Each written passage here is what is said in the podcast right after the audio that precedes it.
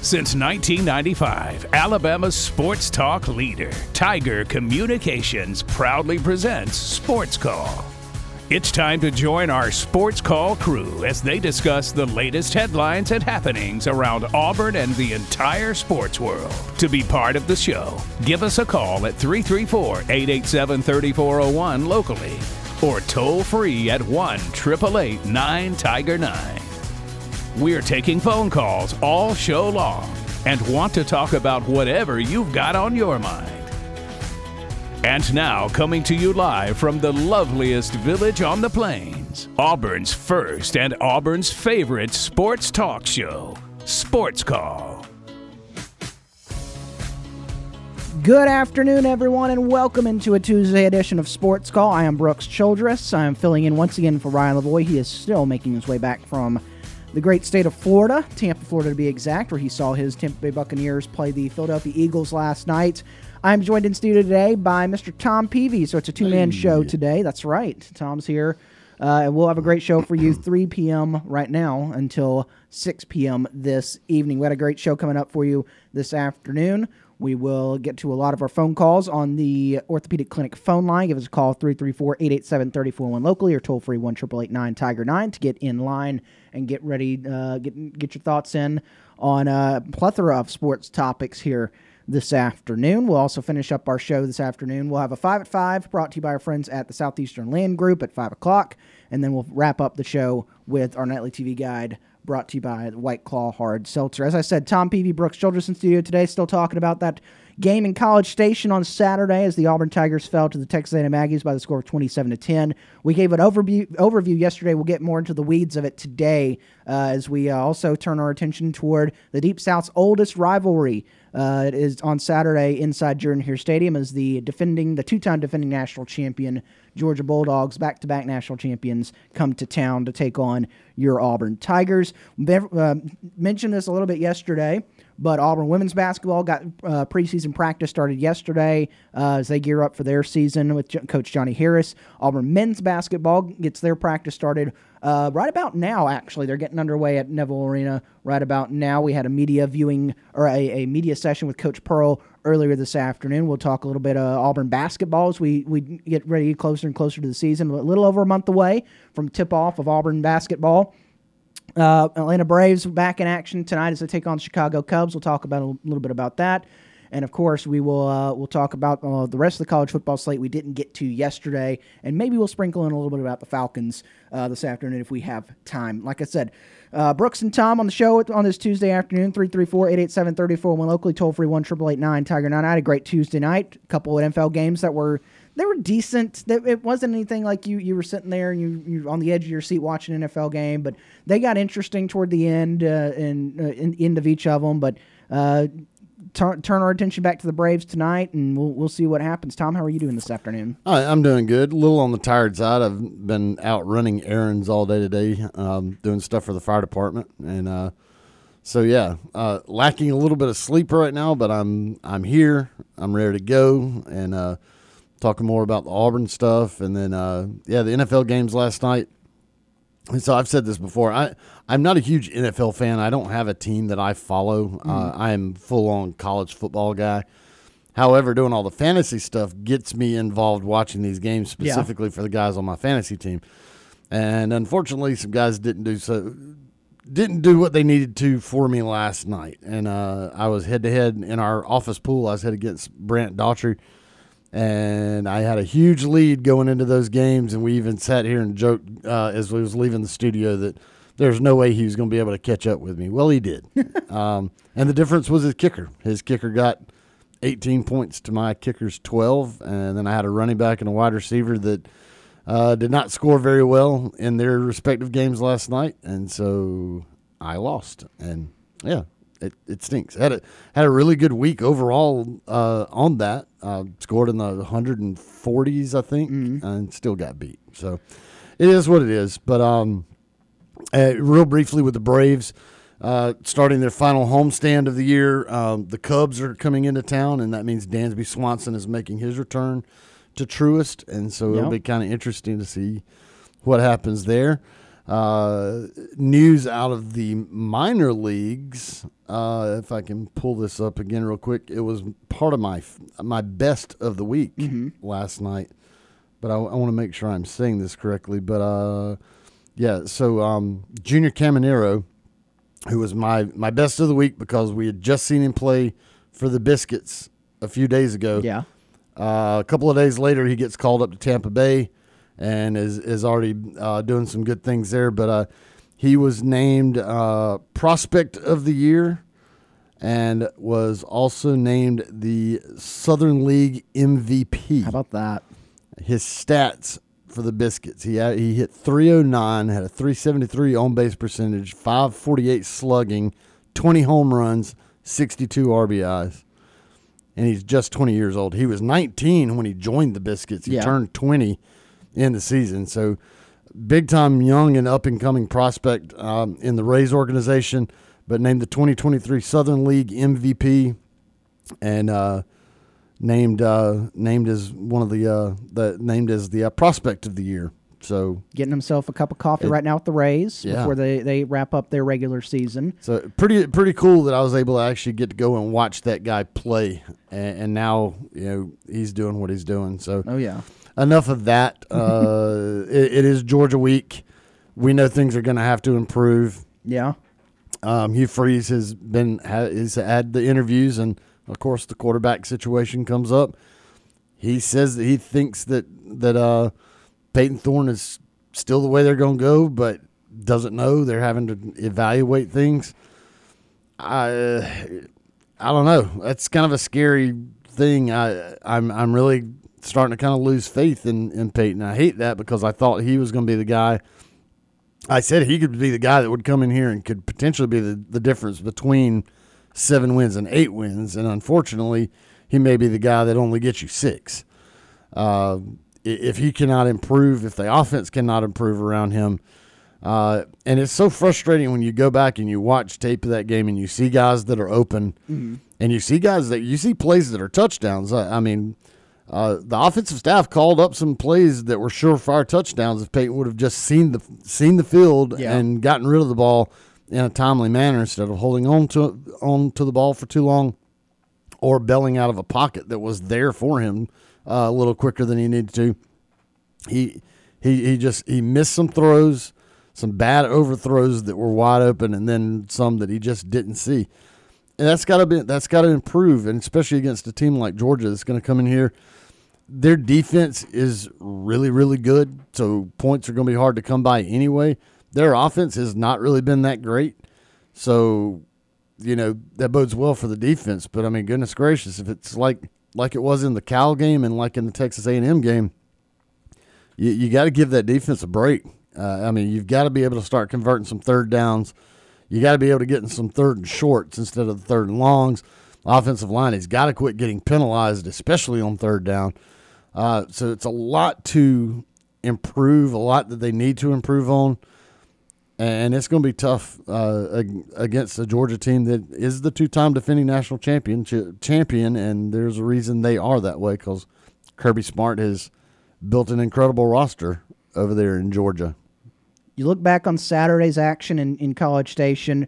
Uh, scoring got started two field goals in the first quarter from Texas A&M from Randy Bond, one from 51, one from 32. Auburn responded in the second quarter with the only score of the second quarter to go to the half. Alex McPherson, uh, probably one of the biggest uh, bright spots of the day for that Auburn uh, for that Auburn team, uh, nailing a 53-yard field goal uh, with five seconds to go in the first half, and then it was all Texas A&M um, for the most part in the second half. Both third quarters touchdowns from Max Johnson, one to Evan Stewart, one to Jake Johnson. Then you had that 67-yard fumble return from Eugene Asante to get the Tigers their lone touchdown of the day. And of course, you saw uh, Le'Veon Moss seal the deal in the late stages of the fourth quarter uh, with a four-yard touchdown run for Texas A&M. Uh, and and then you know we you you you look back at that game. Not a, like I said, the brightest spot of that game was that Alex McPherson kick, and on all for for, for the offensive scoring, obviously Eugene Asante uh, scoring that uh, uh, scoop and score in the second half of that football game was a was a bright spot for the defense. But you like you were saying, Tom, you got to get more production out of that that uh, that quarterback room. Uh, we talked about it yesterday.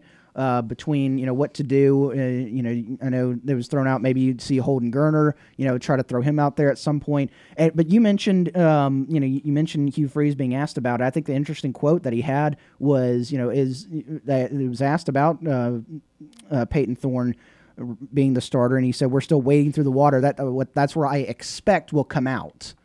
Which you you know folks are you know you say all right that's where we expect to be is is going to be Payton Thorne again on Saturday, but when he says I expect that's where we be, that that doesn't you know, that's a little little waving right there. That's a little not that's not saying yeah Payton Thorne's our guy. That's saying hey like you were saying we're reevaluating things. Right. And and you know you you brought up Payton Thorne. You, you said he's a six seven win guy. Is there a quarterback on the roster that gets you past that right now? Yeah, well, and that's the thing. I yeah, I don't know. Um, eh, mainly because I I don't. I, I look at that and I say I don't know because I say I don't know about Holden Geriner. Uh, we have we just haven't seen enough. of Hey, him. we haven't had enough of a sample size of him.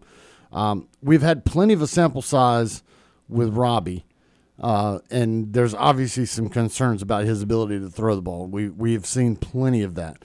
Um, with Payton, uh, you know, we haven't had much of a sample size, but we have seen him against two Power Five opponents.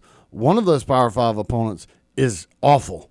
Mm. They they are not good at all in Cal, and they could not move the ball to save their lives against Cal. How how are you going to improve that against this murderer's road that you're up against? That they, these are te- these are teams that would score sixty some odd points on Cal. a Cal team that we, if you remember back to when it was leading up to it, Hugh Freeze was asked about their defense. Says they're not trying to fool you. They're gonna, you know, line, you're gonna know what they're what defense they're in. They're gonna run straight up. They're just gonna do it well. So it's not like they were, you know, their defense was out there disguising stuff and having these exotic blitzes and stuff. Yeah. They what you saw them doing on the field. If you saw them line up and said they're gonna blitz here, they were blitzing there. Yeah. You're there in zone here. They were in zone there. uh, like I said, you know, teams like Georgia, teams like LSU, teams like Texas A&M, they would score a lot of points on that Cal defense, and Auburn could not even figure out that defense. So, uh, you know, things are going to have to change. Uh, the the one thing that I'm also curious with the quarterback thing, I had the uh, uh, the privilege of meeting and talking to uh, a quarterback coach who coaches Robbie and has coached uh, a lot of really good quarterbacks. Uh, I'm not going to name drop, but it, but is a quarterback coach that works with a lot of guys. And uh, one of the conversations that we were having was about Auburn's quarterback room, and he, obviously he favors Robbie because He's his coach. he coaches Robbie. Yeah. So he, you know, he he really likes Robbie. Uh, but he was saying that just from his experience and everything that he's seen, he had concerns about Payton Thorne, and this was even before the Texas A&M game. So he, this guy's this guy's had had concerns about Payton, and he was saying, but he was also saying that Garner can really, really throw it. That he really likes the way he hasn't worked with Garner, but he really likes the way that he looks, likes the way he throws. Uh, I, you know, I've heard that there's just some inconsistencies with, uh, uh, I guess, with the touch. I mean, that, they say he's got the strongest arm on the team. You know, he can sling it harder and further than anybody out there. It's just a lot of times not sure where it's going. So I don't know. Um, I'm still going to trust this staff that they're going to put the guy out there under center that they thinks give thinks that gives them the best shot. Yeah. If that's Payton Thorne, I I I may shake my head and not really understand it, but I mean if they can see if they're seeing it in practice and they feel like he is their best opportunity to get the win, then you got to trust him. Uh, you know, right now.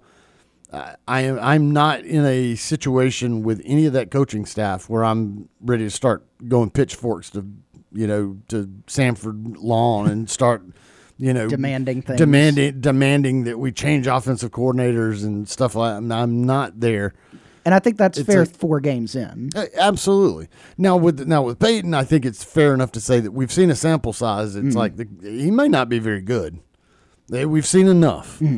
Um, it, it's hard to judge with the coaching staff though because they they also they know that they are lacking talent in positions that they need. Yeah. they've desperately tried to fill holes with the uh, transfer portal, and, and I think they've done a great job with that. But there's still so many holes that are left, a- and their backs are against the wall. Really, when it comes to that, but again, I'm, like I said, I, I'm gonna, I'm still gonna put my trust in in Hugh Freeze and Philip Montgomery, uh, and that other staff that they're gonna have the players in place that they think gives them the best chance. I may not like the decision because I, I think right now I'm kind of one of those is like you know what just put put Holden out there and let's see what he can do. Okay, yeah, are you really going to do that against Georgia? Like, oh, well, I mean, right, right now, what do you got to lose? I mean, your offense really can't get much worse than it is right now. I, I guess it could, but I mean, goodness sakes, you, you had two total yards in the third quarter. After getting after getting shut out, offensively you get shut out. Now, granted, you got the field goal, Yeah. but you but you got a, a goose egg in the first. You only got the three in the second. And then you come out in the third, which you would hope things would kind of get figured out and whatever. No, you, two total yards. So those are the things that's going to have to get fixed against Georgia. I mean, my my expectations are are not high. Uh, my expectations were not high coming into the season.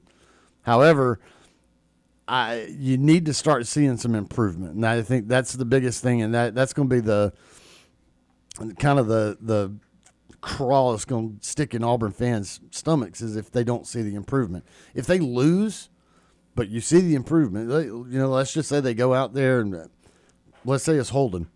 Holden goes out there and he throws for almost 300 yards and maybe a couple of touchdowns, but you know, still not enough to beat Georgia. But you can sit there and look back on it and be like, hey, there's some improvement there. Yeah. You, you don't like the moral victories, but it's like, hey, we made strides. Yeah. We made strides in the right direction.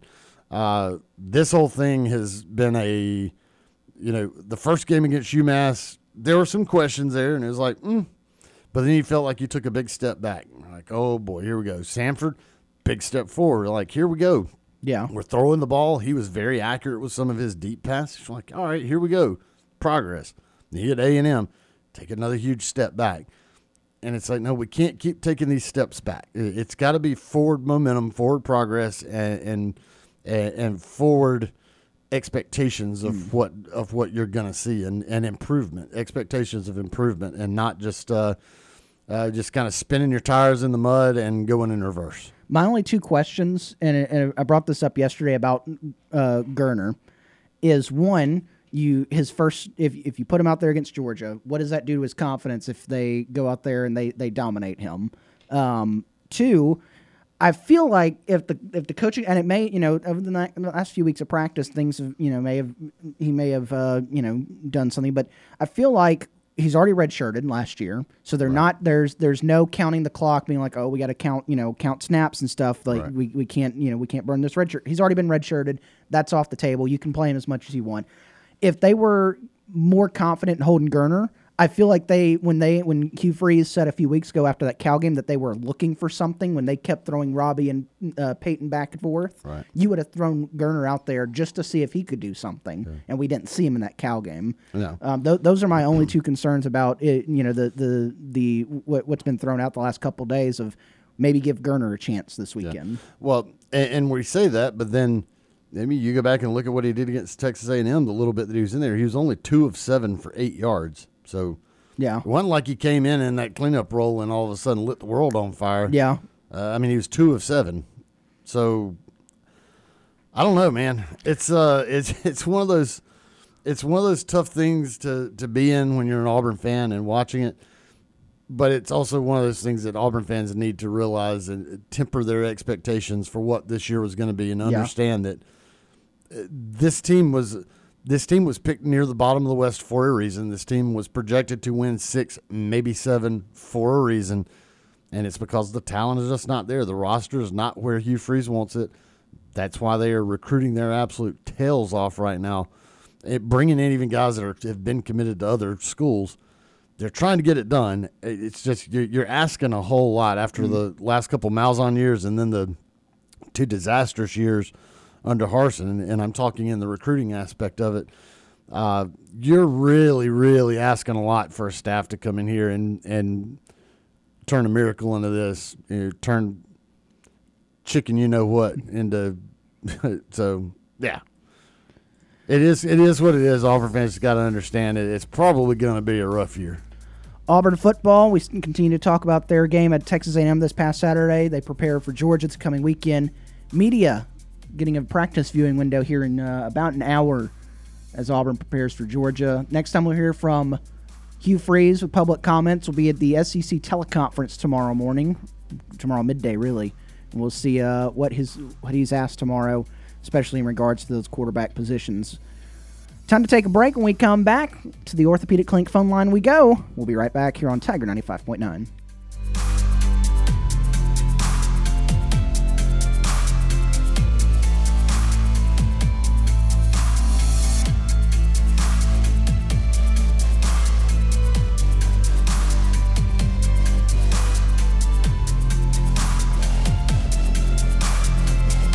Sports Call has been on the air since 1995. Let's get back to Sports Call on Tiger 95.9. Feel free to give us a call at 334 887 3401 or toll free at 1 888 9 Tiger 9.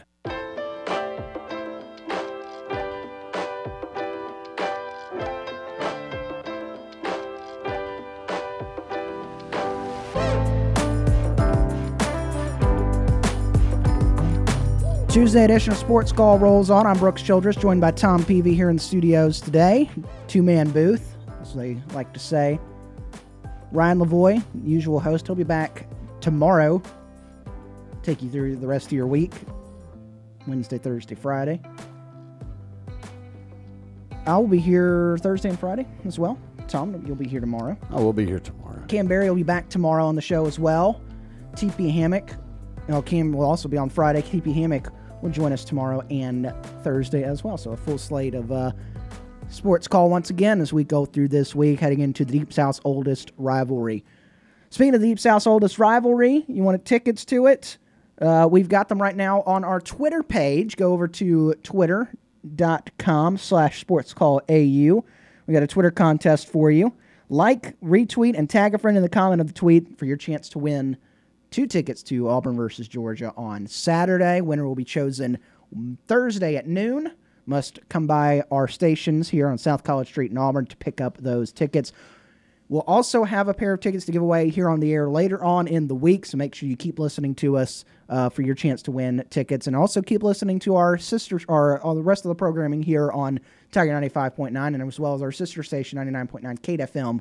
They'll also have chances for you to win some of those tickets to the Deep South's oldest rivalry this weekend.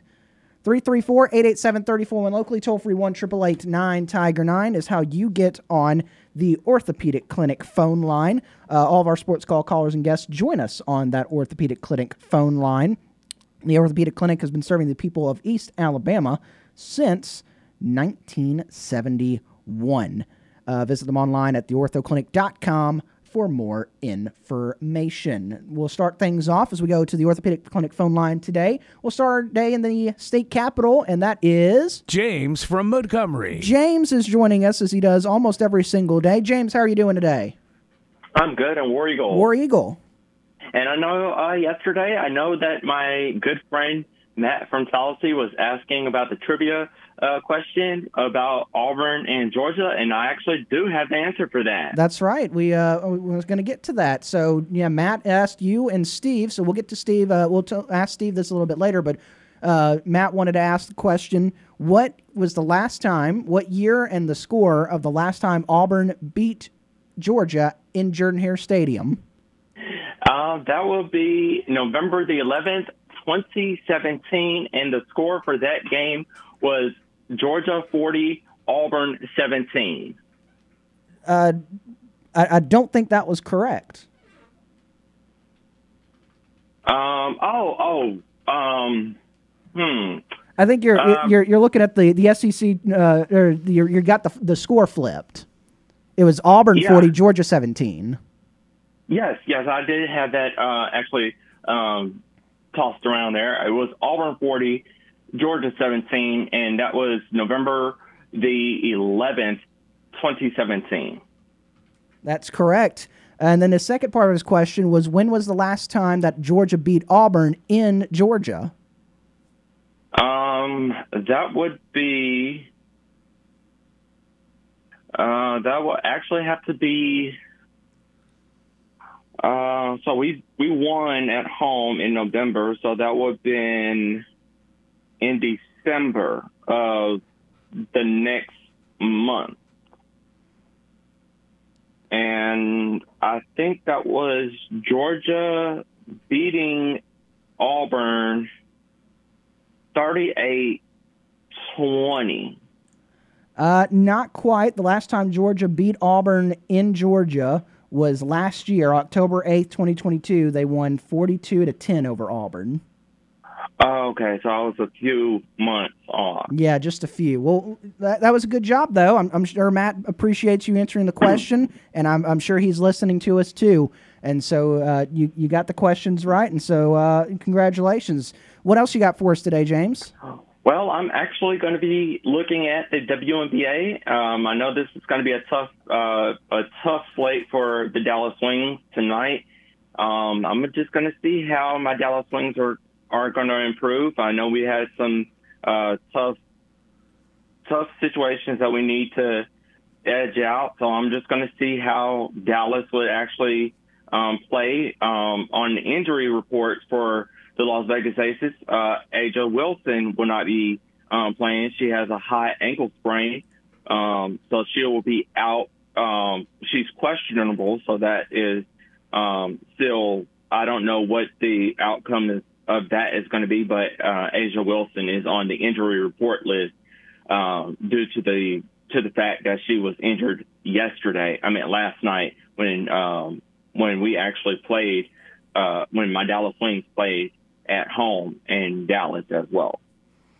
Yeah, it's it's going to be a big game tonight for your Dallas Wings, trying to uh, stave off elimination and even that series at one apiece with the, the Las Vegas Aces. But uh, they've got a good team; they've made it this far, and so we'll we'll see what happens when that ball tips up at about nine o'clock tonight. What else you got for us? Well, I'm actually going to be looking at uh, the uh, Chicago, uh, the Connecticut Suns and uh, Sabrina Ionescu and MVP Sabrina Ionescu with the the New York Liberty and uh, seeing how they're going to actually keep this uh, league uh, starting uh, tonight. And um, I'm hoping that I'm hoping things will go in Connecticut's favor of winning this one in New York. So uh, anything can happen between now and a few hours from tip off as well. Well, actually, James, MVP was uh, Sabrina Ionescu's teammate Breanna Stewart. She uh, she was the MVP.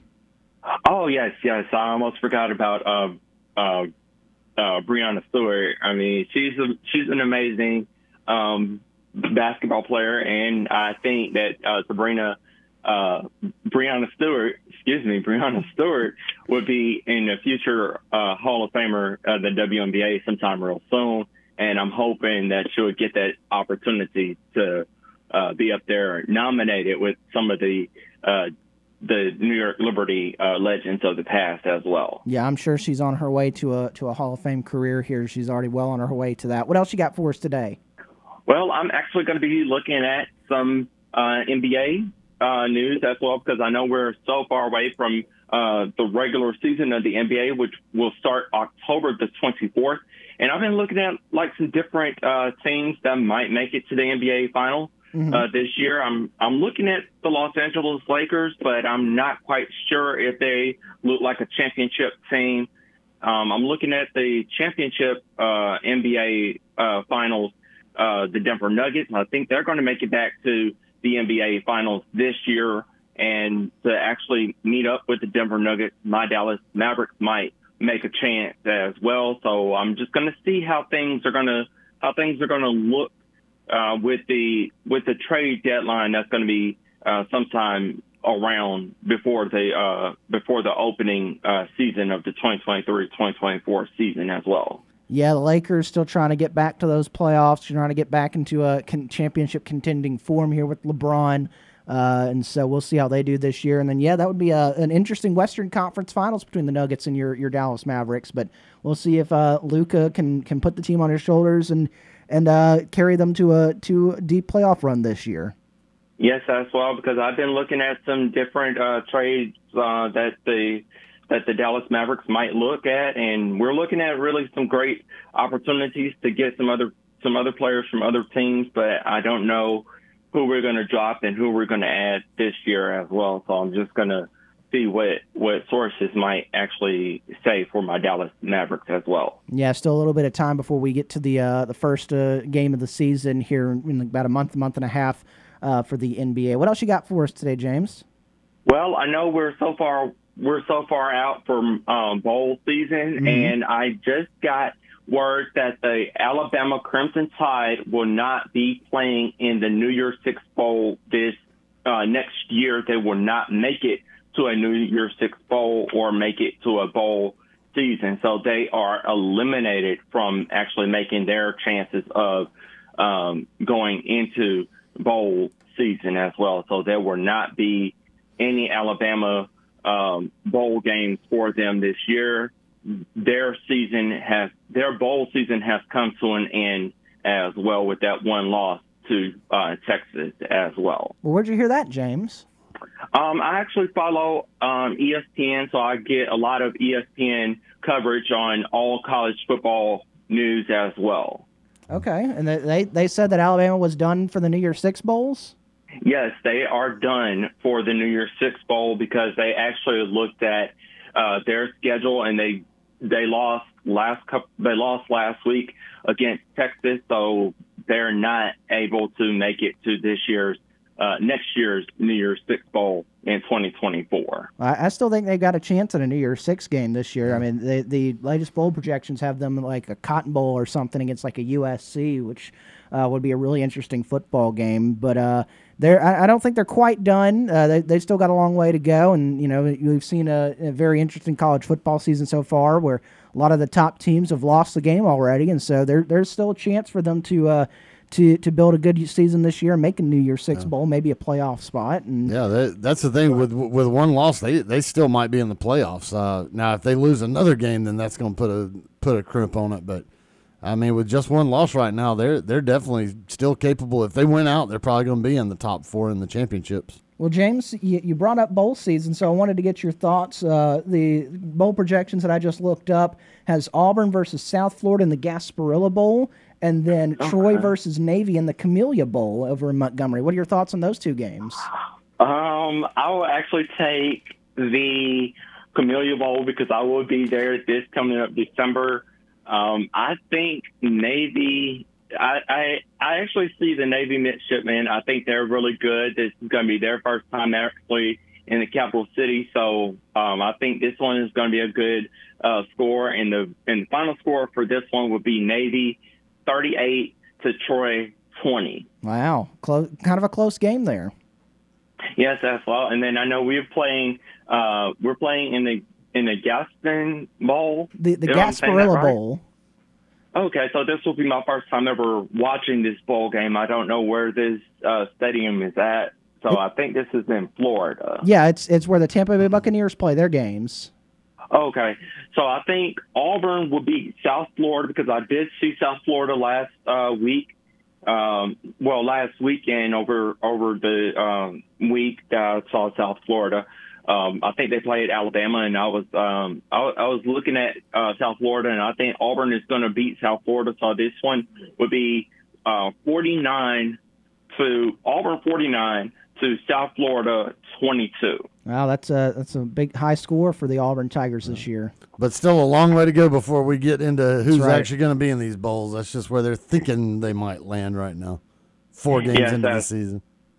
Yes, as well, because it, it, it's going to be a tough thing. It's going to be a tough season for Auburn, and I think Auburn is going to win against Georgia this coming up weekend. And I think we're we're actually going to we're actually going to bring a lot of uh, a lot of you know, a lot of different things that we're going to actually throw at uh, Georgia as well to actually stop their high their high power offense and their strong defense that they had as well.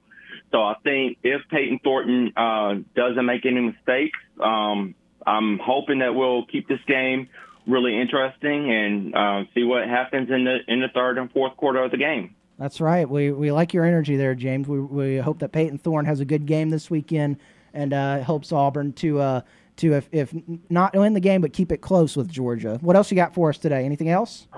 Well, I actually opened up my tre- my uh, my trivia treasure chest, and right. I actually pulled out something. And this coming up week on October the first would mark uh, my favorite race that I've been uh, watching for a long, long time, the Talladega Super Speedway race. So I would like to have some uh, Talladega uh, Super Speedway trivia as well. All right. Well, do you mind if we give that to you tomorrow, so we can have time Um, to look it sure. up? Yes, sure. All right. Well, well, we'll make sure that we write it down and make sure we get you Talladega Super Speedway trivia tomorrow. How's that sound? All right, sounds good. And I would, um, what's tomorrow? Uh, Wednesday? It is. Okay, so I think tomorrow would be Wacky Wednesday. So I have some really uh, crazy things about me as uh, being an Auburn fan and uh, seeing, you know, a lot of different things I've been at Auburn, like all the different um, events that I've been to over the years at Auburn as well. And they're kind of wacky and a little silly as well. All right. So Talladega Super Speedway trivia for you, and then you're going to tell us some wacky stories tomorrow about your time as an Auburn fan. Yes, I am indeed. All so right. I'll talk to y'all guys tomorrow and War Eagle. War Eagle, James. That sounds like a fun time. That was James from Montgomery joining us on the Orthopedic Clinic phone line. Let's go ahead and hit our final break of the first hour of the show. When we come back, we wrap up hour number one of Sports Call on a Tuesday right after this.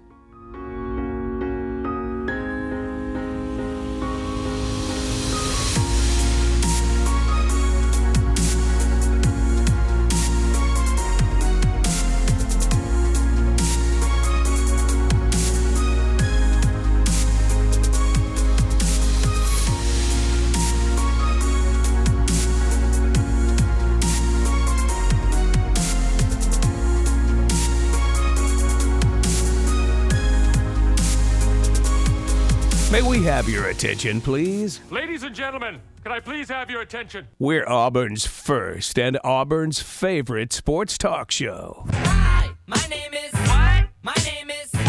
My name is. Sports Call on Tiger 95.9. This is Tim Sin, voice of the Beauregard Hornets, inviting you to join me and the rest of the broadcast crew for another exciting season of Hornet football on Tiger 95.9. The Hornets are once again led by head coach Justin Jones and are hungry for another trip to the playoffs. Coverage of the Hornets begins 30 minutes before kickoff every game day, so don't miss a single second of Beauregard football action on Tiger 95.9. Brought to you by Southeastern Land Group, Troy Bank and Trust, Tiger Iron Gym, TK's convenience stores, and Glenn Smith Chevrolet GMC in Opelika. Get ready to smile. I'm Corey Grant, former Auburn football and NFL running back, and you are listening to Sports Call on Tiger 95.9.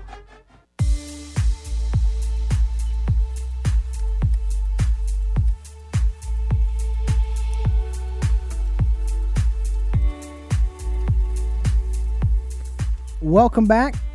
Sports Call on a Tuesday. I'm Brooks Childress. Tom Peavy joins me in studio. Ryan Lavoie, your usual host, will be back tomorrow for a Wednesday edition as we head into the weekend. Start heading into the weekend. Wednesday, you get over the hill, over the hump. Hump day. Remember that commercial? Oh yeah. That was fun.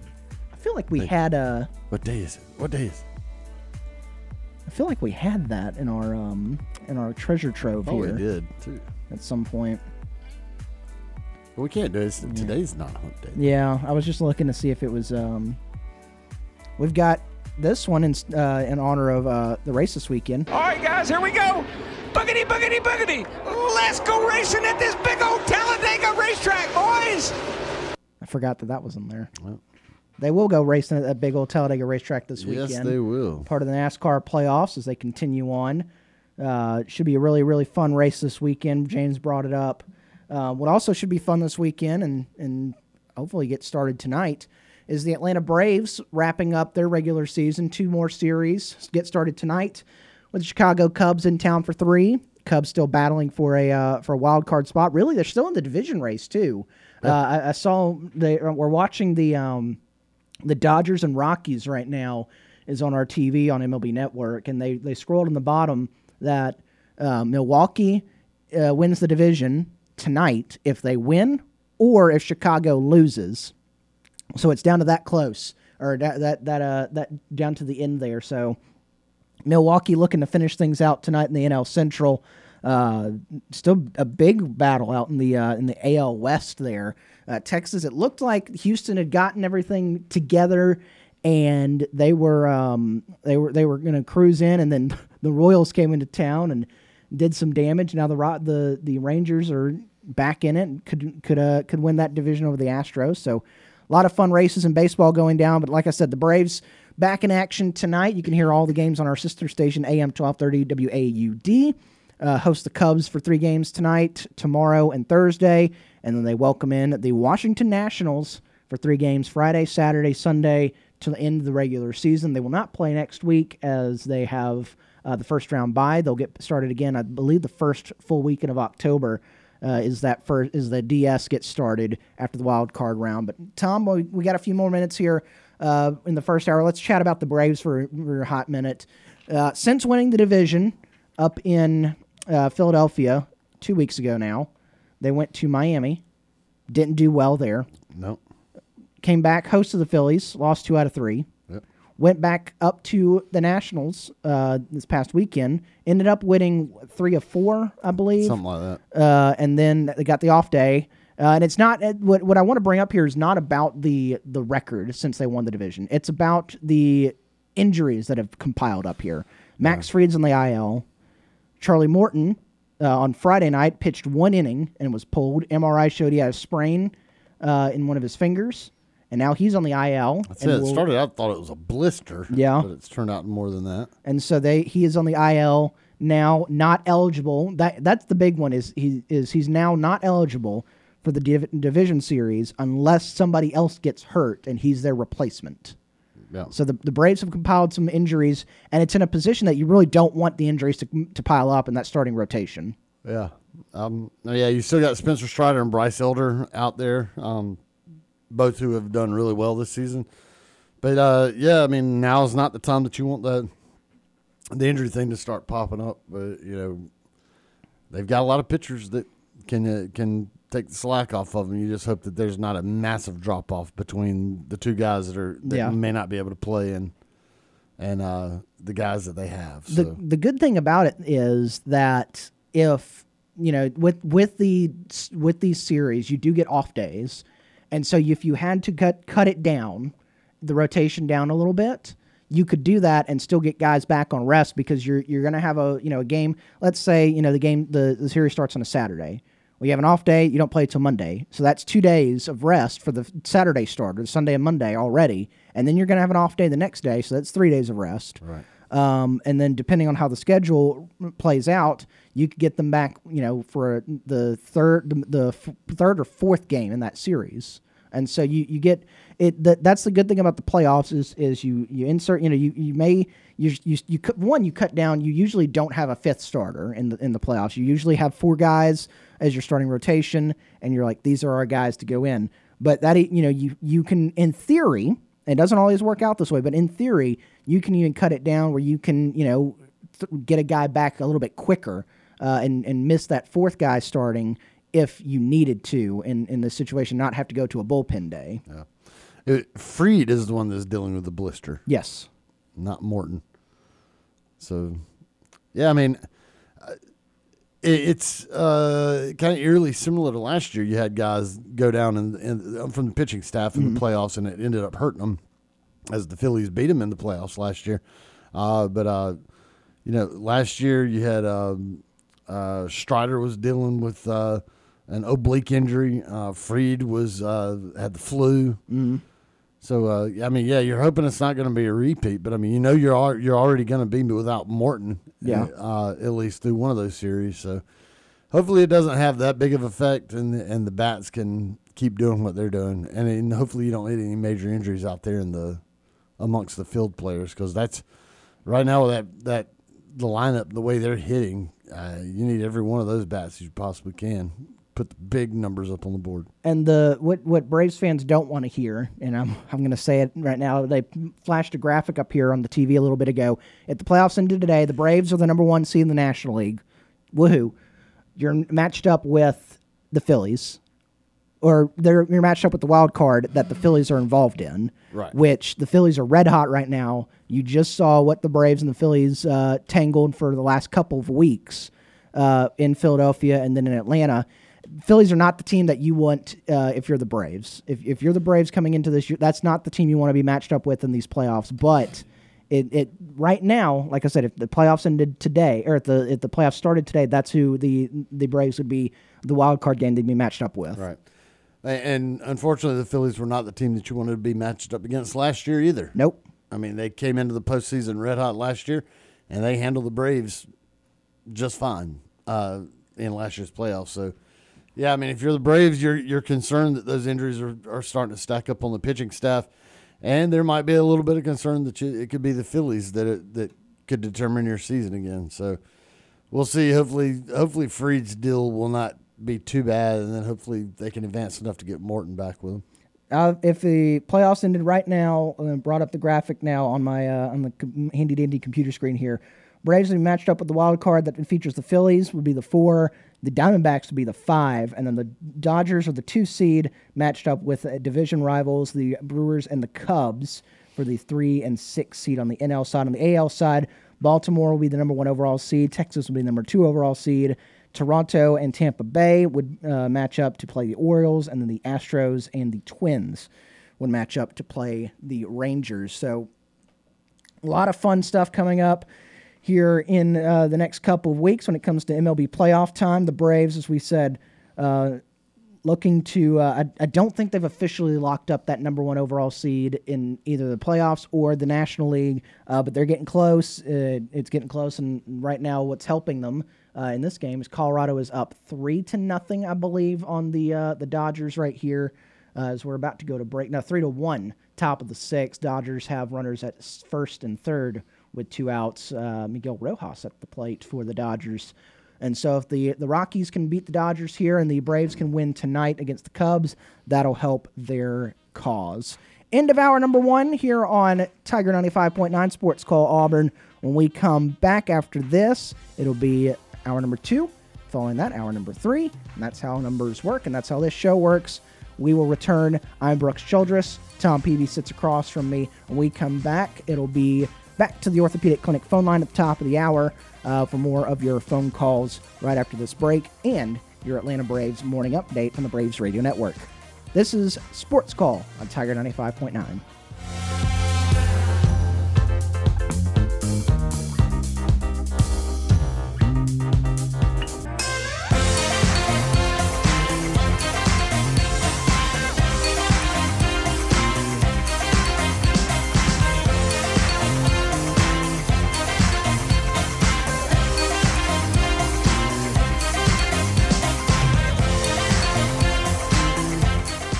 One hour of our show is in the books. We've got more to come. Stay tuned for another hour of Sports Call right after the break. Since 1995, Alabama's sports talk leader, Tiger Communications, proudly presents Sports Call. It's time to join our Sports Call crew as they discuss the latest headlines and happenings around Auburn and the entire sports world. To be part of the show, give us a call at 334 887 3401 locally or toll free at 1 888 9 Tiger 9. We're taking phone calls all show long and want to talk about whatever you've got on your mind. And now, coming to you live from the loveliest village on the plains, Auburn's first and Auburn's favorite sports talk show, Sports Call.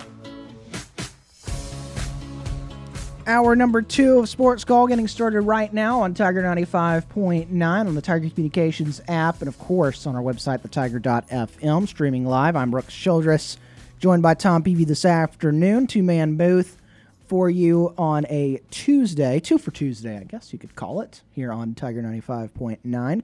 Uh, if you're also listening on the Sports Call podcast, I want to thank you so much. Sports Call podcast, which is brought to you by our friends over at Coca Cola.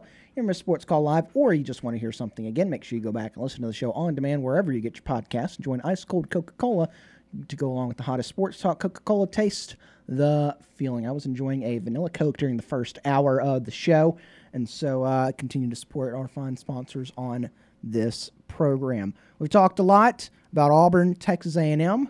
Uh, we've talked a little about the Atlanta Braves as we've gone on here this afternoon. Uh, and right now it's time to get back to the Orthopedic Clinic phone line. All of our sports call callers and guests join us on the Orthopedic Clinic phone line.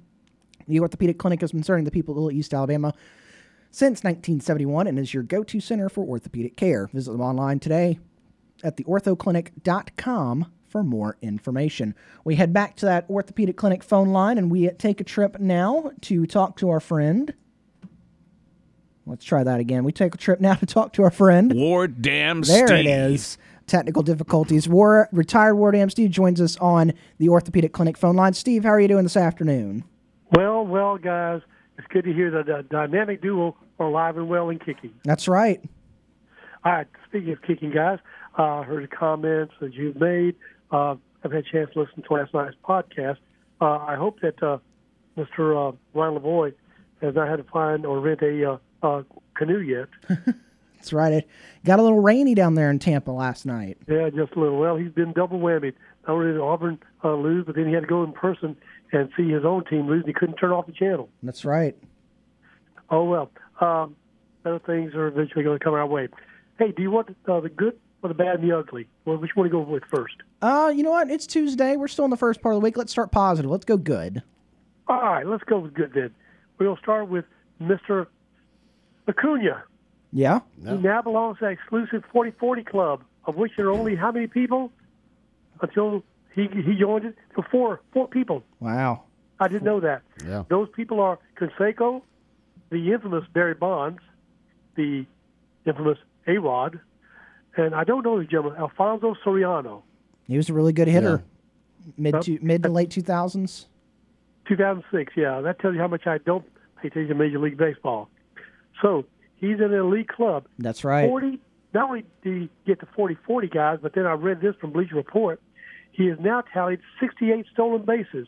Nobody has ever done that before, they said, uh, during a 40 homer season. I did not know that. Yeah. Uh, and that's why he's probably going to win the MVP.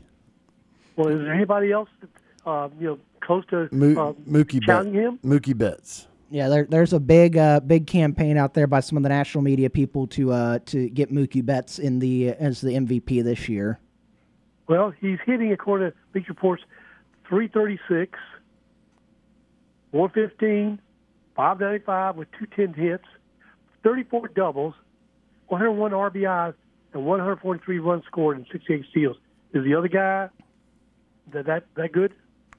Uh, I mean, his stats are good. I I don't have the stats directly in front of me, but uh, one of the things with uh, Betts that they say goes in his favor is the fact that he plays an infield position, and so his defensive work also gets a lot of notoriety. Whereas playing right field, you don't get quite the notoriety out there as you do uh, playing on the infield, and so that's why that some of the folks are trying to say Betts was is the guy that should be MVP. His uh, I got his stats right here for this year. He's got 174 hits, 125 runs scored, 40 doubles, th- uh, one triple, 39 home runs, 105 RBIs, 13 stolen bases. Okay. I don't think he comes close to stats that Acuna's getting in. Yeah, it, and it, it's like Tom said. It, it's it's a, really a lot of his defensive work, especially on the infield, because he, he plays both. He plays right field and he plays second base for the for the Dodgers, and so you uh, you got both of those positioned defensively going for him. Acuna, you know, just right field for the Braves. Sometimes he'll do some DHing if uh, if he needs a little bit of a rest day, but. Um, that that's the biggest thing is the defensive stats coming in for Mookie Betts. But I, I'm I'm with Tom. I'm in the same camp. I, I don't think it's it should be anybody but Acuna. But like I said, there's there's a few people in the national media that are, are waving the the Mookie Betts flag, especially some of those West Coast national media folks. When does the MVP uh, uh, votes? When they actually occur? Uh, sometime here in the postseason, I believe, because it, it won't count with the postseason stats. So it should be sometime in October? Yeah, it should be sometime in October. Okay. And it's strictly from the writers, is that right? Yeah, it, it's uh, writers and, and media personality and people that um that uh, are around the sport. No fans are involved in the voting, right? Uh, not that I'm aware of. Okay. All right. Uh, now, how many games are left for the Braves? For the it six? Braves, six. They got three against the Cubs and three against the Nationals. What do they have to win, or what do the Dodgers have? Is it the Brewers or the Dodgers that challenge them? It's the uh, the Dodgers are in second uh, or the second seed right now. Uh, let's see if I can pull up those standings for for uh, the number one overall seed. The Braves are three and a half games. Uh, yeah, three and a half games up. So, uh, you know, the, the Braves just have to win. Uh, what four games? I think. Yeah. They they have to win four games. Even no matter what the Dodgers do, they got to win four games. If they don't win four games, Uh, the Dodgers have to lose a few, and they're they're losing right now to the uh, the the Brewers or not the Brewers, the Rockies, three to one. so when when is the lock? What? How many games have to be lost by uh, the Dodgers for it to be no chance? Uh, it's all for Atlanta. Um, if the if if they both let's let's say in the the scenario that they both lose starting today, you know, if if they lose, it would be two two games if they both lost because the, at that point you get to four games left in the season with three and a half to go. Um, or maybe it's three games. One, one, either two, two or three games. The Dodgers have to lose, and the Braves would also have to lose. Okay. All right. Uh, so the opponents that are facing the Braves, um, this should be a struggle or not a struggle for them to, to, to beat them. the weekend against the, the Nationals should not be. You saw the Braves go up to Washington, take three out of four this past weekend. Uh, Right, the against, one's coming up tonight. and but the ones coming up tonight, the Cubs, they're still battling for uh, for a wild card spot. They're or they're also still battling for the, the division. They're six games back of the of the Brewers. Uh, if the Brewers win or the Cubs lose tonight, the Brewers win that uh, that division. But uh, for the wild card, the Cubs are in that third spot, and they're only a game up on the Marlins. So they they're going to be battling. They're going to be out there pl- try, playing for their playoff lives uh, these next three games. Okay, so who's playing looser tonight? Who's playing looser? Um, God, probably the Braves are, are a little bit looser because they've already got the the DS wrapped up by the Cubs have the pressure on them because, like I said, if they drop the the the Marlins are playing the Mets uh, for three. Uh, the Mets are eliminated, but the Marlins are one game back. Reds are two and a half games back. San Francisco's four and a half games back. The Dod or the uh, Padres are five and a half games back. Uh, and so the Cubs, if you if you just drop one, you drop that game tonight, and the the Marlins win their game tonight, then it is a, a dead tie for for that uh that wild card spot, and then you'd have to go to tiebreakers right now. Okay, I'm busy. All right. All right. Don't you love it? Continue. As in other, it's still up for grabs, all back behind the Braves. Yeah. Yeah, it, it's never easy for the Braves. You know, just like uh, Auburn. All right. Uh, have you seen uh, or read about Mr. Finebaum's predictions about Auburn Have not from Athlon Sports? have not seen those. What are, what did he Yeah, say? by Mr. Zach McKinnell. Paul Feinbaum is the headline title. Predicts things could get worse for one SEC team. I said, gee, I wonder who that could be. and yeah, sure, my team and your team. Uh, he said, in fact, uh, on uh, McElroy and Cubelic's in the morning uh, show, that uh, he does not see things getting better for the Tigers moving forward. In fact, he quotes, he says, "I think it will get worse, frankly, because of what's ahead Saturday." So there you go, guys. Uh, he still thinks he said that a bowl game is what this season has all been about, and he says, uh, uh, "I think every week will be like Saturday in the sense that there will be struggles, but he thinks um, that we can still get six wins." I said, "Okay, all right," and then my heart had a defibrillation almost a uh, uh, uh, moment there because I came across this article, guys. And it comes from Fan Nation. All right. It comes for Dawgs Daily on Fan Nation, and the title that caught my attention was "Computer Model Projects Auburn to Defeat Georgia this weekend." All right. It's a weird Have you seen computer. the story? Have you seen the story? No. I, I saw the headline, but I didn't click on it. I said, let me let me see this. You know, uh, 'cause it was written by an Auburn person. No, story is by Tyler Graves, and here is what I found out. It says heading Saturday's showdown on the plains. Of course, Georgia saved by 14. I thought it was 15 and a half points. And then a computer on a website called College Football Nerds, a football YouTube channel that takes an analytical approach it says, to analyzing and projecting college football games, is challenging the prevailing wisdom. How about that? Hmm. And it says the channel relies on a computer model to aid them in predicting games every fall Saturday. And that model has a startling projection. It predicts that Auburn will beat Georgia on Saturday. Here's how close the computer model picks it. What do you think is their the, the gap uh, for Auburn to win? Gosh, I don't know. I, I mean, I Three? would have to say, I say, I was actually thinking just a point. Very good. It says, according to the model, the Tigers are favored, get this, to defeat the Bulldogs 30.7 to 30.6. Wow, less than a point. Yeah. So now, in defense, uh, the college football nerds tweeted and explained the following reason for their computer picking this. It says the fascinating stat that led our model favoring Auburn over Georgia is this. Georgia has yet to allow three and a half yards per carry in FBS play. Mm-hmm. Every opponent, though, has set their FBS season high in rushing versus Georgia. And it goes on to say the computer model says that Georgia's opponents are so bad that dominating them appears below average defensively. So there you have it, guys. Uh, I have no reason to panic or anxiety or to even uh, yell, you know, any obscenities uh, uh, come Saturday. Yeah, I guess not. So uh, the only thing I was thinking, now I was thinking beforehand when I was coming on here, guys, I, I have a a a solution to us really winning this game. Okay. Okay, and that is if somehow you know our guys, our coaching staff, or uh, the uh, athletic department, you know, could go ahead and convince somehow SEC officials, okay, to allow us to be given 16 points on the scoreboard, as Vegas says. All right, then we're winning 16 nothing, no sweat there, and if we can manage to score maybe a touchdown defensively and a field goal, and then our defense holds them to less on those points, we got it. Yeah. Yeah, I think oh, I think that's how they should do games from here on out. uh, Okay, spot Just the spot the Vegas. underdog.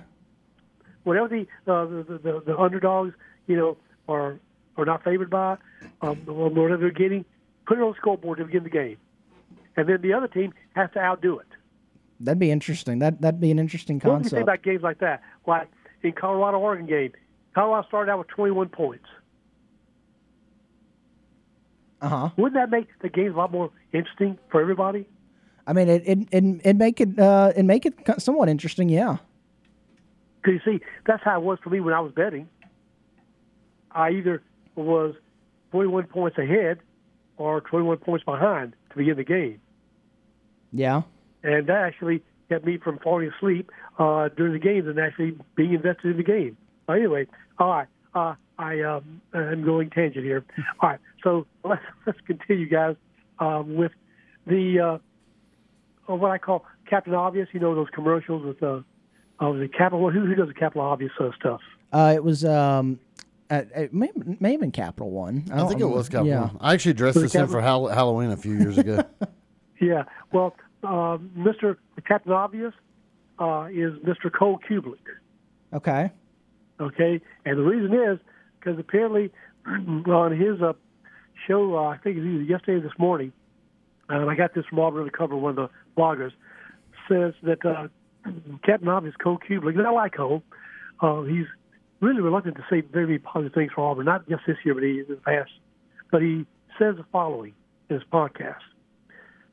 Along the six sacks that uh, Auburn had to endure, there were, get this, 15 TFLs, tackles for loss. Yeah. yep. He said that is an astounding number. Then he goes on for this Captain Obvious observation. Thorne's unwillingness to, grit, to get rid of the ball to him was very troubling.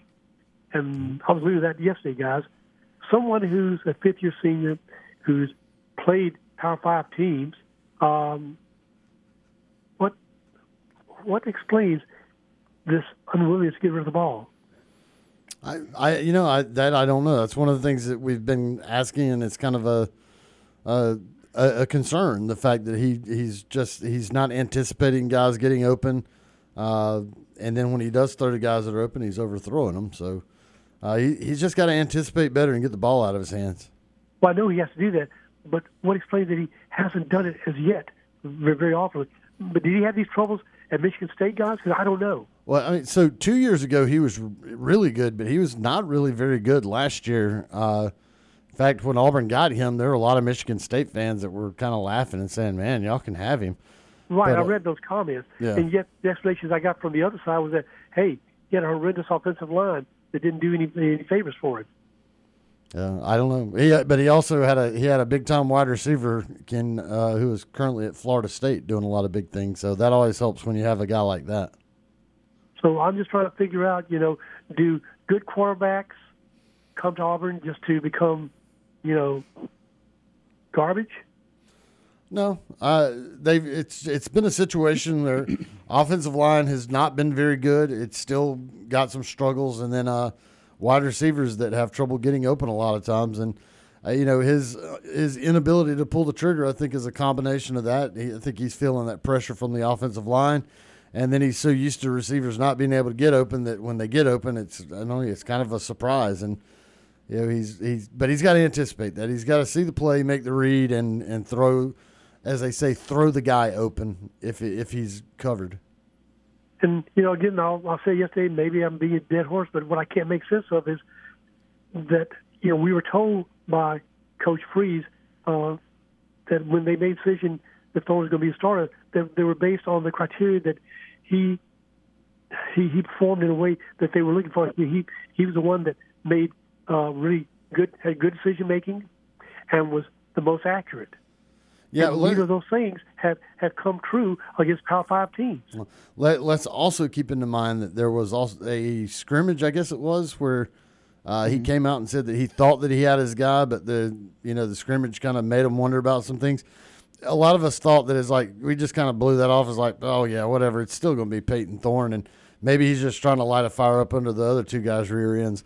Well, now the sample size we've we've seen from Payton Thorne, maybe that's the case, and uh, he's just woefully inconsistent. Yeah, and you know, uh, I heard your comments about the coach that you said you've spoken with, who apparently I think has some bias towards Robbie Ashford. Yeah. Uh, but, But- Robbie but- but, not- yeah. he's just not a, a quarterback passer. Uh, he's a good athlete. Yeah. Well, Uh, it's well. The, is, this co- this coach was saying that Robbie can throw the ball a lot better than people are giving giving him credit for. Well, where's and I was, that? We and I, well, no, I agree. I and I was like, yeah, well, you know, I, I'd like to see that, but I mean, this is a guy that only threw what forty two percent last year. Uh, so I mean, we've seen enough sample size from him to realize that he is not very good at throwing the ball. Now, has he improved dramatically from last year? I don't know, but uh, you know, it feels like that i- if this team and this offensive staff are wanting to throw the ball, it's going to be more Payton Thorne and, and not Robbie. And yet, I heard about you know I said yesterday I'd go with Holden Geriner, and your coach source says Holden Geriner has a strong arm. Very and, strong arm, uh, just a little bit inconsistent. you know, and I don't know how accurate he may or may not be. We haven't seen enough sample of that.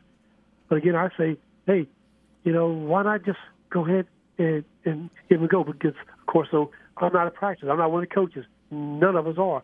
So we don't know, you That's know, uh, and then we don't know, okay, is this is this going to continue this battle between uh, I'm going to let Phil Montgomery make the play calls, I'm not going to interfere, or no, I'm going to have to go because I've heard some conspiracies, guys, and you tell me, you know, how these things even get started. But people are on 247, maybe on, but on 247, people are coming up with conspiracies that Freeze was hired by our administration uh, and was dictated to as to uh, what kind of offense he'd be running, who he could hire, offensive coaches. And I said, "Are you kidding me? You guys, please tell me you don't buy that that nonsense." Uh, I, I don't buy that. I, I think there may have been two guys on that staff as coaches that the university didn't necessarily pressure him, but they were like, hey, we'd like to have these guys back. And of course, he was like, well, yeah, I want them too. So, but uh, it, I'm not buying any of the conspiracy theories on anything else with it. I mean, you. I mean, I hope to believe that you know, Freeze is he, he is his own, and he ain't letting other people tell him what to do, like it's been alleged by Malzahn uh, when he was here, and by Tuberville whatever. I mean, he he has right the the the, the knowledge and the, and, and the courage to say, no, I ain't taking the job. If I got to do this crap, right? Yeah, I mean, uh, I, I feel like there's, you know, there's probably when when you know he, he gets around those you know some of the the big time boosters and the big time folks they, they say hey you know this guy's doing pretty good. And you know they, they throw out names but ultimately at the end of the day it, it's Hugh Freeze's decision. And like Tom said I'm sure there was there was two guys on that staff uh, both former Auburn players that are currently on that staff that they they didn't tell them you have to keep these guys but they said hey you see what these guys have, have done for us. Maybe you know maybe maybe keep them Throw on. 'em a bone. yeah. Okay, so uh, I'm, I'm hoping your my my take is that hey, this guy uh, knows he better get it right, or this may be his last opportunity to be a coach uh, in the SEC, uh, and he's picking the people that he thinks are going to help him win. Right? that's right So um, I, I mean, I don't see. I, I'm hearing conspiracy theories now that uh, people's um, heads are on the chopping block on the offensive side. Uh, Marcus, um, um, Marcus Harris or Marcus Davis, yeah the uh, wide receivers coach. yeah Marcus Uh, Davis Yeah, and that uh, Phil Montgomery maybe uh, his neck is on on chopping block. Guys, you see any any really realistic uh, possibilities of that happening anytime during the season? not during the season. Um, you, you know, w- depend. It, it, er, things could change, but I, I think that everybody kind of understands what the you know what this uh, what Hugh Freeze is working with, and he's he's even you know come out and said it uh, leading into the season, and in several you know several times since then that you know they're still not where they want to be roster wise. So it just you know I, I think that y- you got to look at it. If you know if you're folks out there that are that are looking to call for for coaches, you, you got to look at what what they're working with and you got to give them a little bit to to get their guys in here, and then start playing with uh with their recruited guys because we we all know. Uh, and you know we we talked about it on this program for three years. Uh, you know everybody was uh, complaining about how Malzahn left certain positions at, at Auburn, and then everybody was complaining how overall recruiting wise, uh, Harsin had left uh, the the the stat- status of this roster, and so Hugh Freeze, we all knew that he had a big task ahead of him, and so just because you, you see some struggles this year doesn't mean that you you have to go ahead and you know start changing things already. And then another criticism is that, well, look, you know, who uh, Freeze ended up, you know, taking as a quarterback to, you know, as he as they say uh, was going to be the starter no matter what. Well, I'll say, wait a minute now, you know, yeah, I wonder about his evaluation, but then he didn't have a big basket, you know, a pool of uh, quarterbacks to choose from, did he? No, there there's a few, um, but you know it, it's it really wasn't a lot of elite quarterbacks. Uh, you had I'm, I'm thinking back to since Hugh Freeze got here, you had the rumors that um, the the Grayson McCall from Coastal Carolina was coming. Uh, was going to stop, was going to come here, but then it was academic stuff or something was the rumor that he didn't end up coming here, went back to Coastal Carolina. You were in the mix for the Oklahoma State quarterback who ended up at Ole Miss, who ended up not winning the job at Ole Miss, which, you know, you, you if you go to another Power Five school and you don't win the job there after being a starter at one, you, you guess, hey, what, you know, was he the guy that right, the right guy for it? And then it came down to Payton Thorne or uh, Casey Thompson, the former Nebraska quarterback and you know he he ended up go, uh, winding up at FAU, and so you know it, it really wasn't there was a there was names that you recognized in the portal, but nobody that was like oh it, there was no Caleb Williams in the portal this year. Okay, so there was really a small pool that he could choose from, right? Yeah, Okay. All right, that's uh, that's about all I got, guys. So I'm gonna go with the uh, computer prediction here, and we win thirty point seven, thirty point six. I hope the computer's right. All right, okay, guys. So uh, that's all I've got, guys. Hey, thanks so much for again letting me be on the air, and uh, the the therapy uh, is is well, uh, you know, uh, it, it benefits me every day. So you guys are appreciated for that. Uh, tomorrow we'll have Mr. Brian Lavoie back. That's right.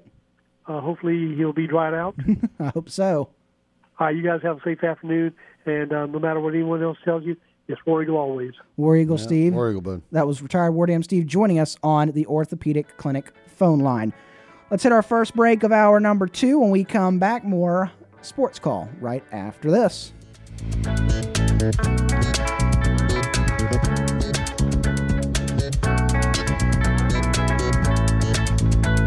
you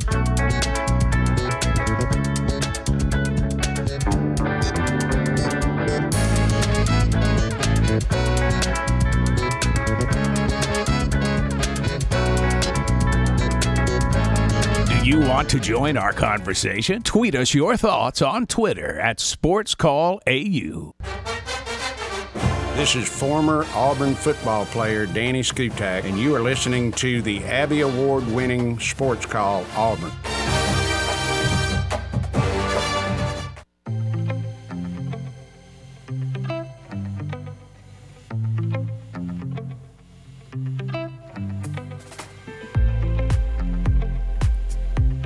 Welcome back. Tuesday edition of Sports Call continues on. I'm Brooks Childress, joined by Tom Peavy, Ryan Lavoie, making his way back from Tampa, Florida. He'll be back in studio tomorrow afternoon.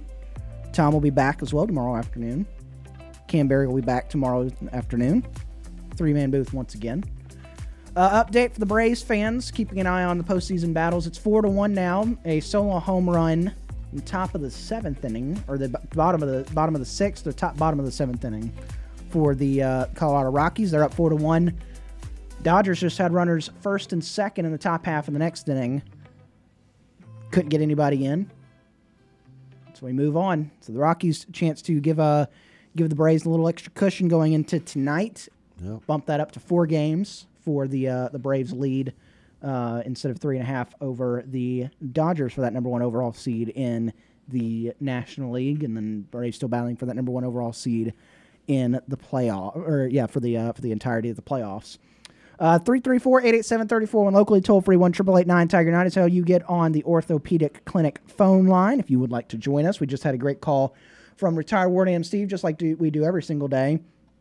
If you missed that call or you missed anything from the show today, you're just getting in your car, getting off work, make sure you go back and listen to the show later on tonight after it gets posted. The Sports Call podcast brought to you by Coca Cola. If you ever miss Sports Call Live or you just want to hear something again, make sure you go back and listen to the show on demand wherever you get your podcasts. Enjoy a nice cold Coca Cola to go along with the hottest sports talk. Coca Cola taste the feeling that SoundCloud, uh, the, the podcast is available on SoundCloud, Google Play, iTunes, Apple Podcast, Spotify, TuneIn, of course, on our free app, Tiger Communications app, available in the App Store and Google Play, wherever you get your apps.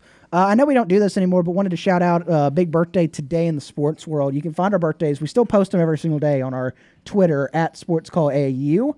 Uh, Serena Williams celebrating her 42nd birthday today. Tennis legend Serena Williams. That's a pretty big birthday. Uh, and then Henry Lawrence also celebrating his birthday today. So a couple birthdays on tap today. Also on our Twitter. Uh, the the tweet has popped off, so I'm glad that people are actually uh, people are listening to us uh, because it's popped off since I talked about it in the first hour. But we're giving away two tickets to the Deep South's oldest rivalry this weekend. Want you to be there on our Twitter at sports SportsCallAU. Uh, you can find a tweet giveaway. All you have to do is like it, retweet it, and tag a friend in the comment for your chance to win two tickets to Auburn versus Georgia this weekend. Pretty good seats too. Uh, I, I, can attest. Uh, I've looked at them uh, pre-game before uh, this year, and so there's some some pretty good seats over on the east side of the stadium. But we got a pair of tickets for you uh, on our Twitter page at Sports Call AU. Like the tweet, retweet it, and tag a friend in the comments. We'll choose a winner Thursday at noon, and then uh, we will message them. So make sure your, your DMs are open so we can message you to get those tickets. And you have to come and pick them up here at our station before 5 p.m. on Friday. As we move on here on Sports Call on this Tuesday edition, uh, Auburn, Texas A&M this past week is still talking about that. Getting ready to talk about uh, Auburn and Georgia. We'll dive into some more games uh, from the college football season coming up here in just a bit. But we've talked a lot of offense. We've talked a lot of offense here in the last couple days because you know, that's the big glaring uh, thing that stood out from Saturday. But I want to want to shift over, look at the defensive side of things, uh, Tom. You look at that first half uh, with the starting quarterback Conner Weigman. He was he was healthy for most of that first half. Only gave up six points, and all of them came in the first quarter off of two field goals. Yeah.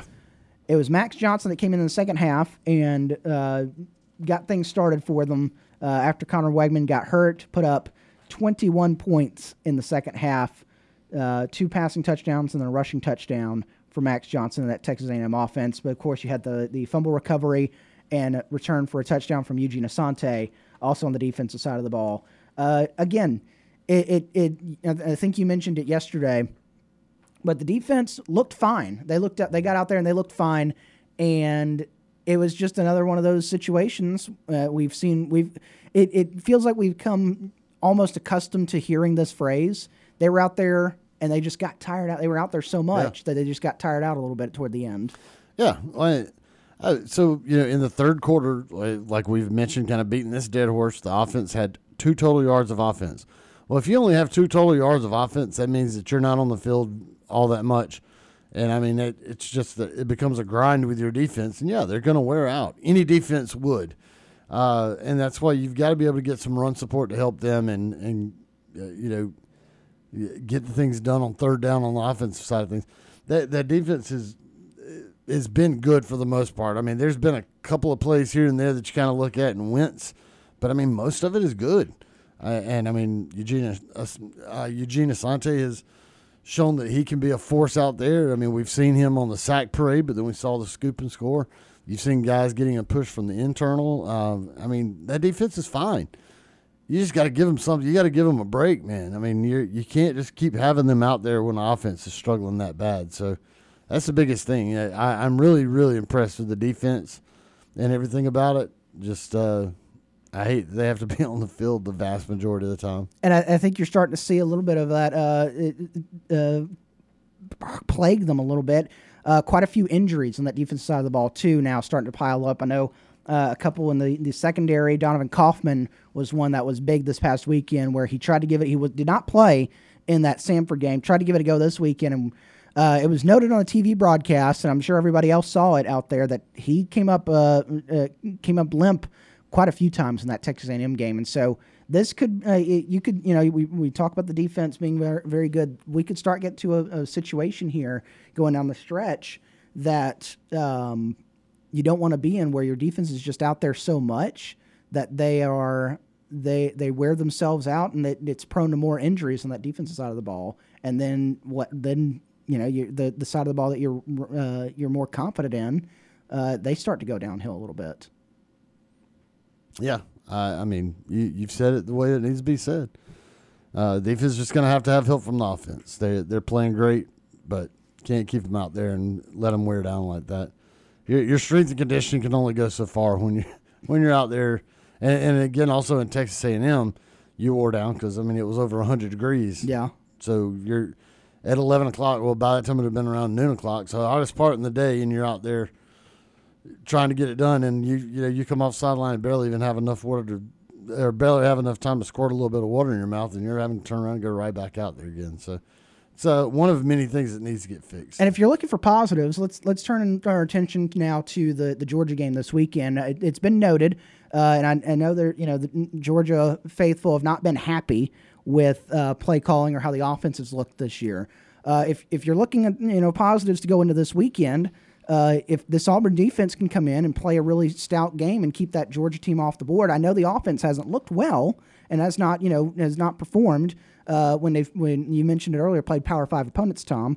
But if, if you if you can get the defense to have a, a, a, a game this weekend that, holds that Georgia offense off the board, even into the second half when they've they've started to score a little bit, you put yourself in a position that maybe maybe you pull Yeah. off a shocker. Yeah, I mean that's the thing is that you know if, if as long as they can keep that game close into the you know the latter portion of the second half, then that's going to give Auburn a hope. And, and uh, another thing that we've mentioned, it's not like they weren't calling up plays. I mean, Yeah. they they called up plays that were surefire touchdowns, and the quarterback just couldn't get the ball to them. So if they can work that off, work that out, then it may be a, a dangerous uh, little team with their their defense and once that offense gets going. Auburn's defense, one of the strong suits this year. We'll talk more about that as we go along here on this Tuesday edition of Sports Call. Let's go ahead and take our final break of hour number two. When we come back, we'll dive into some NFL talk. We'll go talk a little bit about the Atlanta Falcons. They had their first loss this weekend to the Detroit Lions. We'll dive into that just a bit when we come back here on Tiger 95.9.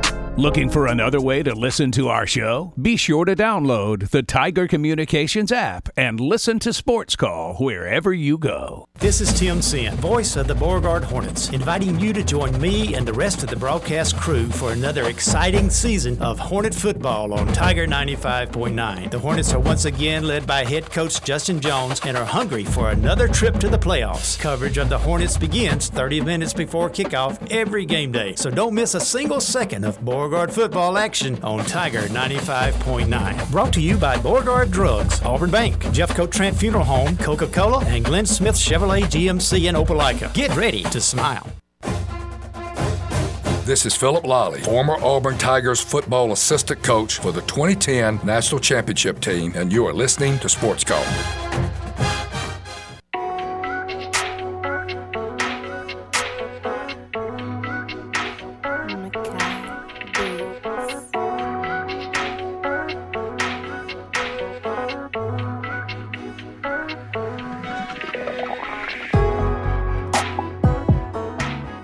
Of the ninth inning in Colorado, four to one. The Rockies lead the Dodgers. The eight, nine, and one spots are due up for L.A. Dodgers three outs away from beating the or the uh, the Rockies three outs away from helping the Braves. That's what I meant to say.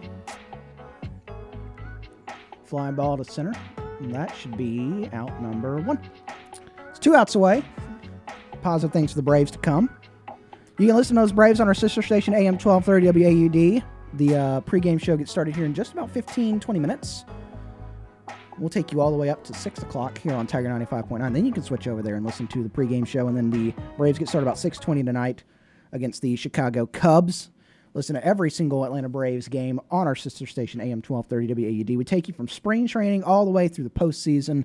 Uh, we, we very much uh, love our, our affiliation with the Atlanta Braves uh, all year long over there. Other stuff you can listen to on our stations this week the High School Coaches Show, back in action tomorrow night from the End Zone Bar and Grill. I'll be out there. TP Hammock will be joining me again this week as we talk to uh, the high school, local high school coaches around the area. A few teams on uh, on by this week, and so it's uh, we'll be reviewing next week. Talk about uh, uh, we'll be reviewing last week's games, talking about what they're getting uh, getting ready to do on the bye week uh, this week.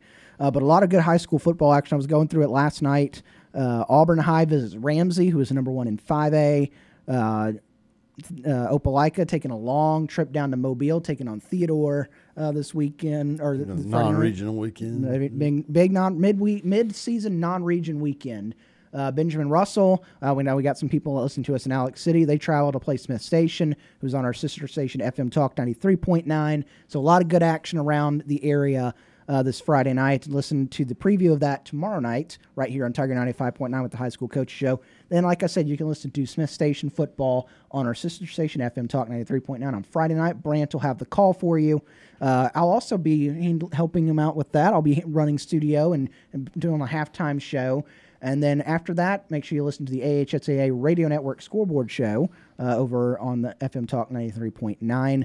Uh, we got college football this weekend over on FM Talk 93.9. A night game, the Iowa State Cyclones visit the Oklahoma Sooners via, uh, via our friends over at Compass Media. Uh, looked like a better game preseason. O- uh, Iowa State has not lived up to the hype so far. Oklahoma is, is over overstated their hype, overlived Yeah. their hype. They, or they're they're uh, they're, they're surpassed their yeah they're they're surpassing expectations so far through the year. That's what my very sleepy brain was trying to come up with. Uh, and then Sunday morning, right here on Tiger 95.9, the Atlanta Falcons, the Jacksonville Jaguars, 8:30 a.m. kickoff. I didn't I didn't stutter. I didn't misspeak that. 8:30 a.m. kickoff right here on Tiger 95.9 for the London game against Jacksonville. Pregame starts at 6:30 a.m. So if you're up early on Sunday, make sure you listen to that. Uh, speaking of the Falcons, let's uh, let's talk a little bit about them. Uh, two and one on the year. Got their first two wins of the year against Carolina and Green Bay uh, at home. Went on the road for the first time this past weekend to Detroit. Didn't look good. Twenty to six was the final from the Motor City. Desmond Ridder, uh, his first big uh, struggle game, I would say, as the starting quarterback for the Falcons. Uh, he was 21 of 38 for 201 yards, no touchdowns. Rushed two times, only for three yards, averaged a yard and a half per carry there. uh, but no touchdowns. You had a field goal from Younghoe Koo in the first quarter, and then you had a field goal from Younghoe Koo in the fourth quarter. Uh, was the scoring for the Falcons. Uh, the Lions, on the other hand, Jared Goff, 22 for 33 for 243 yards, a touchdown and an interception. Uh, big touchdown catch from Sam Laporta, eight, uh, who is who's becoming a young star right now, eight for 84 uh, and a one touchdown. Uh, Amon-Ra St. Brown, nine receptions, 102 yards on that afternoon for the Lions. And yeah, there, there's some things that that's got to get better on that offensive side of the ball, especially with Desmond Ridder at quarterback for those the the Atlanta Falcons. If uh, if they're going to go far in the postseason, uh, the, the good news, if you look for the Atlanta Falcons, is the rest of the NFC South is not great. Uh, you- No, it's not. The Tampa Bay Buccaneers, I think, have exceeded expectations a little bit. Yeah. Uh, but they they lost the Eagles last night. The Carolina Panthers, Not good. humble, you know, uh, not humble. Uh, you just feel bad. They're, they're still looking for their first win of the year. They're they're they're trying to get out uh, get out of their own way a little bit. And then the New Orleans Saints, they looked fine. And then this past weekend, you get up seventeen to nothing on Green Bay. Derek Carr goes out, and you give up eighteen unanswered to lose eighteen to seventeen. And so, uh, you, if you're the Falcons, yes, if you're Falcons fans, yes, you look at that, you look at Desmond Ridder, and you say, it's got to get better. But if to, to win the division this year for the Falcons, it doesn't have to get exponentially better because there you Right. see paths right now where the Falcons can win that division with uh, with just a little bit better play from Desmond Ridder. Yeah, uh, a little bit better play from Desmond Ridder is definitely needed uh, needed to be there, and uh, the running backs got shut down a little bit uh, this weekend. Guys, guys that had really been putting up some numbers, especially uh, Bijan, uh, Bijan Robinson. Yeah. uh, they kind of did a good job on on stuffing him, and so uh, you know he didn't have the greatest game. So yeah, I mean it's just one game for the Falcons. Uh, I think the Lions are. They're, they're kind of proving me right. You know, I sat here and said that they should a dark horse to win the division, and everybody's like, "What?" I don't know if they're a dark horse at this point when you look at the rest of the NFC Well, North. Yeah, But you, but I mean, you you, you pointed out preseason that Dark Horse win, and you know a lot of people were saying, "Oh, it's going to be the Vikings again." A couple Bears uh, mixed in there for, the, for them, but the, the Vikings have not looked good, No. and the Bears the definitely Bears have not have looked, looked good. like absolute hot garbage. and so it, it feels like it's the the Lions' division to lose at this point, even though we're what three weeks in, four, going into the fourth week. It feels like it's the Lions' division to lose. The Packers are still there, but you you just don't know what you're going to get uh, week in and week out from from the Packers team this uh, now. But yeah, you, you know you brought up those running backs: Bijan Robinson, ten carries for 33 yards. Tyler Allgeier, who had a few touchdowns up until this point in the season, he was held to seven rushes for 12 yards total. on the receiving side of things for uh, the Falcons, Kyle Pitts was their leading receiver, yardage wise, five receptions, of only 41 yards. Jonnu Smith, five receptions, 37 yards. Drake London, another factor that's played in this year, uh, two receptions for 31 yards. MyCole Pruitt, uh, a guy that's uh, had some big plays th- uh, in the early part of the season, only one reception for 10 yards.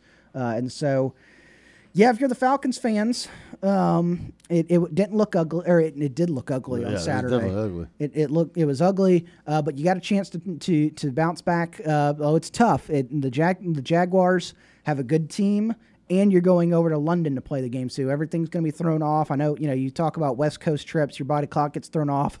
Well, across the pond trips throws your body clock a lot a lot of the ways off, and so. If you're these, this Falcons team, you you uh, got to be extra extra attentive at practice this week and uh, get ready for that, that Jacksonville game on, on Sunday morning uh, here locally. No. Uh, like I said, now I'm, I've got my stats pulled up. I mentioned the rushing game not having the greatest one. Bijan Robinson just for 33 yards and Tyler Allgeier, for only 12. So, uh, yeah, I mean, they, they've got to be able to help out better with that because Ridder uh, is a good quarterback, but Ridder is not one of those that terrifies you with uh, sitting Yeah. in the pocket and throwing and just picking you apart. And so the Falcons have really leaned heavily on Robinson and Algier in that run game. And uh, I think the Lions were very much prepared for that and didn't let a whole lot happen.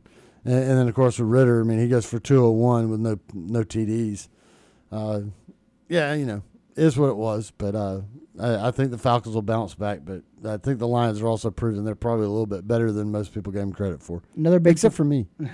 Another big performance from the Lions on Saturday or on Sunday was uh, Jahmyr Gibbs, the former Alabama running back, 17 carries, 80 yards on the afternoon. So they gave it to him a lot. So yeah, like I said, Falcons Jaguars uh, this coming Sunday morning. Morning, remember that morning, 6:30 a.m. right here on Tiger 95.9 is when the pregame show gets started with the Atlanta Falcons Radio Network. They'll have kickoff at 8:30 a.m. right here, and you can listen to that game on Tiger on right here on Tiger 95.9. They'll have post game afterward. Uh, and yeah, you can listen to every single Falcons game. We lead you from the preseason to the playoffs, much like we do the Braves over on AM 1230, right here in Tiger 95.9, uh, from preseason games all the way to uh, hopefully a potential playoff game for those Atlanta Falcons uh, here on Tiger 95.9 with the Atlanta Falcons radio network. As we start to uh, wrap up hour number two, and we come back after this break, uh, that will feature Brant Daughtry with the Tiger Communications Sports Report. We will talk, uh, we'll have our five at five brought to you by our friends at uh, Southeastern Land Group. And then we'll talk some college football. We'll dive back in the world of college football. Didn't get to talk a lot about the games uh, outside of Auburn this past week, and we'll go into that in the SEC and around the country right after this. I'm Brooks Childress. That's Tom Peavy across from me. This has been two hours of sports call. When we come back, hour number three, Tiger 95.9.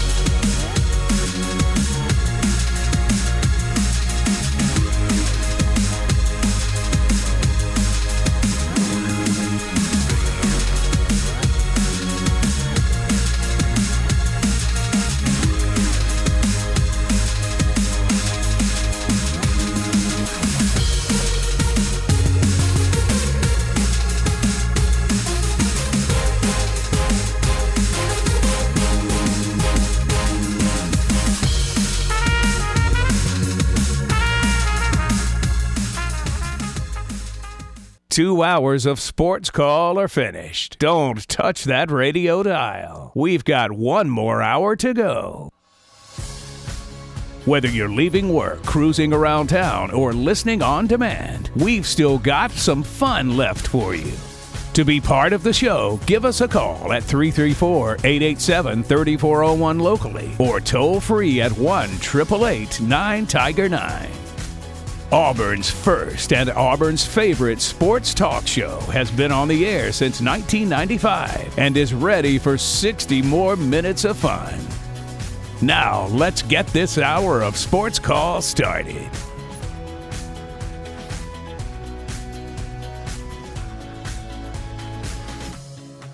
Third and final hour of sports call starts right now on a Tuesday.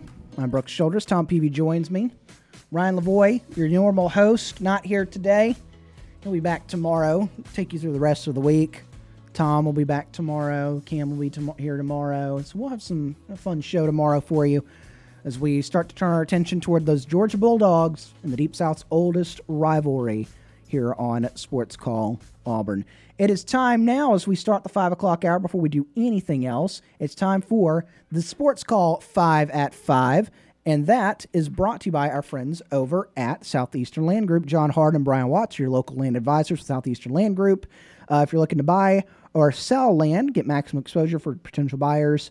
Uh, your friends at Southeastern Land Group can also uh, can help you with that. Uh, if you're looking to buy land, it's also a very good investment in time with your family and friends. Call John Harden at 334 524 2756 or call Brian Watts at 334 707 4273, or you can find them on the web at selandgroup.com. Sports Call 5 at 5. Today we're going to go through the f- top five uh, ratings wise games from this past weekend's college football. Uh, 5 at 5, we usually go 1 to 5. I'm going to go in reverse order because I, I feel like we know what number one is. is. I think everybody kind of guesses what, what number one was this past weekend. So we'll, uh, we'll start with number Number five. Number five, uh, that would be the Iowa Hawkeyes falling to the Penn State Nittany Lions on CBS. Uh, a 1.5 in the ratings, 2.75 million eyeballs were on Penn State, shutting out the Iowa Hawkeyes this past weekend. Get this about Iowa. Everybody jokes about how. Uh, okay, first of all, everybody jokes about how bad Auburn's offense is. Mm. Iowa's offense is like just the, the absolute dumps. Jay Fair, Auburn wide receiver Jay Fair, yes, has more receiving yards than combined uh, Iowa. Wow. And Jay Fair does not have that much. Wow. Jay Fair himself has more than all of Iowa's receivers combined. That's not good. No. That's not good for the for a, a full offense. Uh, nope. Uh, and they got shut out on Saturday night in Happy Valley uh, in front of a whiteout audience uh, and also in front of 2.75 million people watching on CBS with Verne and, or not Verne uh, with uh, Gary Danielson uh, calling the game for CBS. Uh, moving on. Number four. Number four, uh, the other CBS game with got a 2.6, 4.61 million, a, a pretty decent gap between Iowa Penn or uh, yeah Iowa Penn State in this one. Alabama and Ole Miss had 4.61 million viewers uh, and got a 2.6 rating over the weekend. I think a lot of people tuned in to see if Ole Miss could knock them out. Yeah. Knock them out of the playoff uh, picture uh, entirely. knock them out. Uh, finally, get Lane Kiffin that uh, that win over Nick Saban that he's been going for, and just didn't happen. And no, it didn't. And I didn't figure it was going to happen. I, like I said, I, I'm, I'm not sold that Alabama is down and out. Yeah, they have not looked dominant, but not sold that they're down and out. And I think they proved it against Ole Miss that they're still going to be a very dangerous team. Uh, moving on. Number three. Number three uh, got a 3.7, 6.71 million. Another decent gap between Alabama and Ole Miss in this game. FSU and Clemson, a overtime thriller in Death Valley, uh, the Death Valley in South Carolina, not the one in Baton Rouge. Uh, but it was a, a, big game there. Probably one of the only ones uh, from the, one of the few games from this past week that lived up to the hype Yeah. uh, around it. Uh, went to overtime, a, a huge matchup in the ACC, but Florida State comes out of that one still undefeated uh, in overtime. Yeah. Uh, one that I think a lot of people, oh, I mean, I say a lot of people, I mean, obviously they had good TV ratings, but still one of those that I think kind of got forgotten about after, uh, uh, you know, Clemson just kind of really lost their luster. And, uh, I mean, that was a game a couple of years ago was, was you know, one that was must see TV. Yeah. Still kind of sort of see TV, but not as much. Moving on to number two. The number two most watched college football game this past weekend was on NBC, a 5.1 rating, a decent gap between that this one and FSU Clemson. 9.98 million people watched Ohio State take down Notre Dame Fighting Irish on a last second touchdown. The that Notre Dame only had 10 men on the field for uh, when it when it came out uh, when you looked at the replay. Uh, but a lot of people watched that Ohio State Notre Dame. I was locked into that game on Saturday night too. I, I, I watched Right. that one from start to finish. I I didn't. I was watching other games. Uh, I, I think mainly because I was not expecting that game to come down to the wire like that. Mm. Uh, I, re- I really thought Ohio State would handle that one and that it would not be much to watch, but turned out to be uh, the best game of the week. Would you say? Uh, yeah, uh, in competitive wise, Competitive. yeah. That's what I mean. Competitive wise. That or FSU Clemson. Uh, those two games were probably the best two from the weekend. Yeah, I mean, yeah, well, yeah, because that one went to overtime, but I mean, to score in the last second, Yeah. you And- know, punch one in from the one. Get get a get a very close win over a, a team like Notre Dame. Yeah, they they didn't go shotgun, did they? Didn't they go under center? I think they went under center. Yeah. that's what you're supposed to do at the one yard line. All this stup- Ask yeah, ask the Eagles fans. They like to go under center at the one yard line. Yeah. Jalen Hurts. they do that very well. They do it very well. Uh, TV ratings top or your five at five presented by Southeastern Land Group finishes with Number one. the number one view, most viewed college football game this week, and I think we all know which team it was. Colorado and Oregon. The Colorado Buffalo taking on the Oregon Ducks. Uh, 5.2 rating, a 10.03 million. So not a big gap between that and the Ohio State Notre Dame game, uh, but still uh, on ABC that uh, 2:30 window. Uh, Oregon's blowout win over Colorado, the number one most watched game in college football this past weekend, and that is your five at five, brought to you by our friends over at Southeastern Land Group. As we continue on, yes, Tom. I was just gonna say, I, I'm curious. You know, they they give the TV ratings, but do, does it actually say like how long they watched the game for? It does not. Not this graphic that uh, provided to us from our, our uh, Brett McMurphy was the one that tweeted this out. Because I, have a feeling that game was probably must see TV until about halftime, and they were like, okay, yeah, let's go, let's go watch Notre Dame FSU, or let's go watch, or I'm sorry, Notre Dame or Ohio State, or let's go watch one of these other games. Because yeah, by halftime it was pretty much in hand and Yeah. was looking ugly for the Buffs. Uh, other notable SEC games that got ratings this weekend: Arkansas and LSU with 2.44 million folks. Auburn, Texas A&M had 2.18 million viewers on the weekend. Uh, UAB and Georgia, 1.08 million uh, people watched the Bulldogs and the Blazers, and I think that may have been it. No, we got uh, sneaking in down at the bottom here with 181,000 viewers. Memphis and Missouri, uh, that game uh, on E ESPNU, I believe, when they played in St. Louis. Uh, so yeah, so college football action this weekend. That was a look at your top five viewed games of the weekend for your Sports Call Five at Five. Now let's talk a little SEC football from this past weekend. We haven't dived into the full slate. We talked a little bit about a couple games there that were mentioned in that top five, but we'll dive more into it.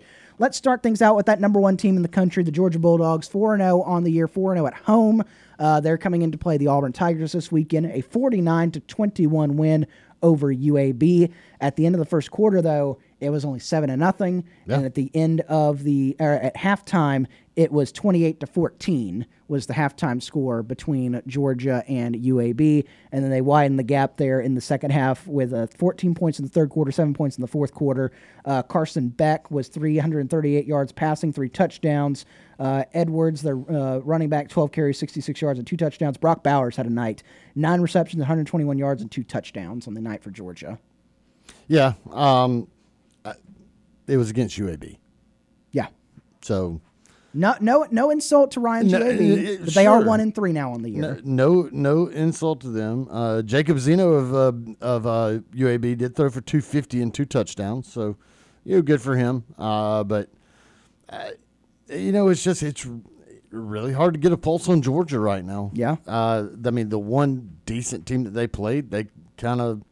I don't want to say struggled with. It wasn't really struggle. It was just kind of sloppy and just kind of a ho hum. But I mean, other other than that, it's it's been just pure cupcakes for them.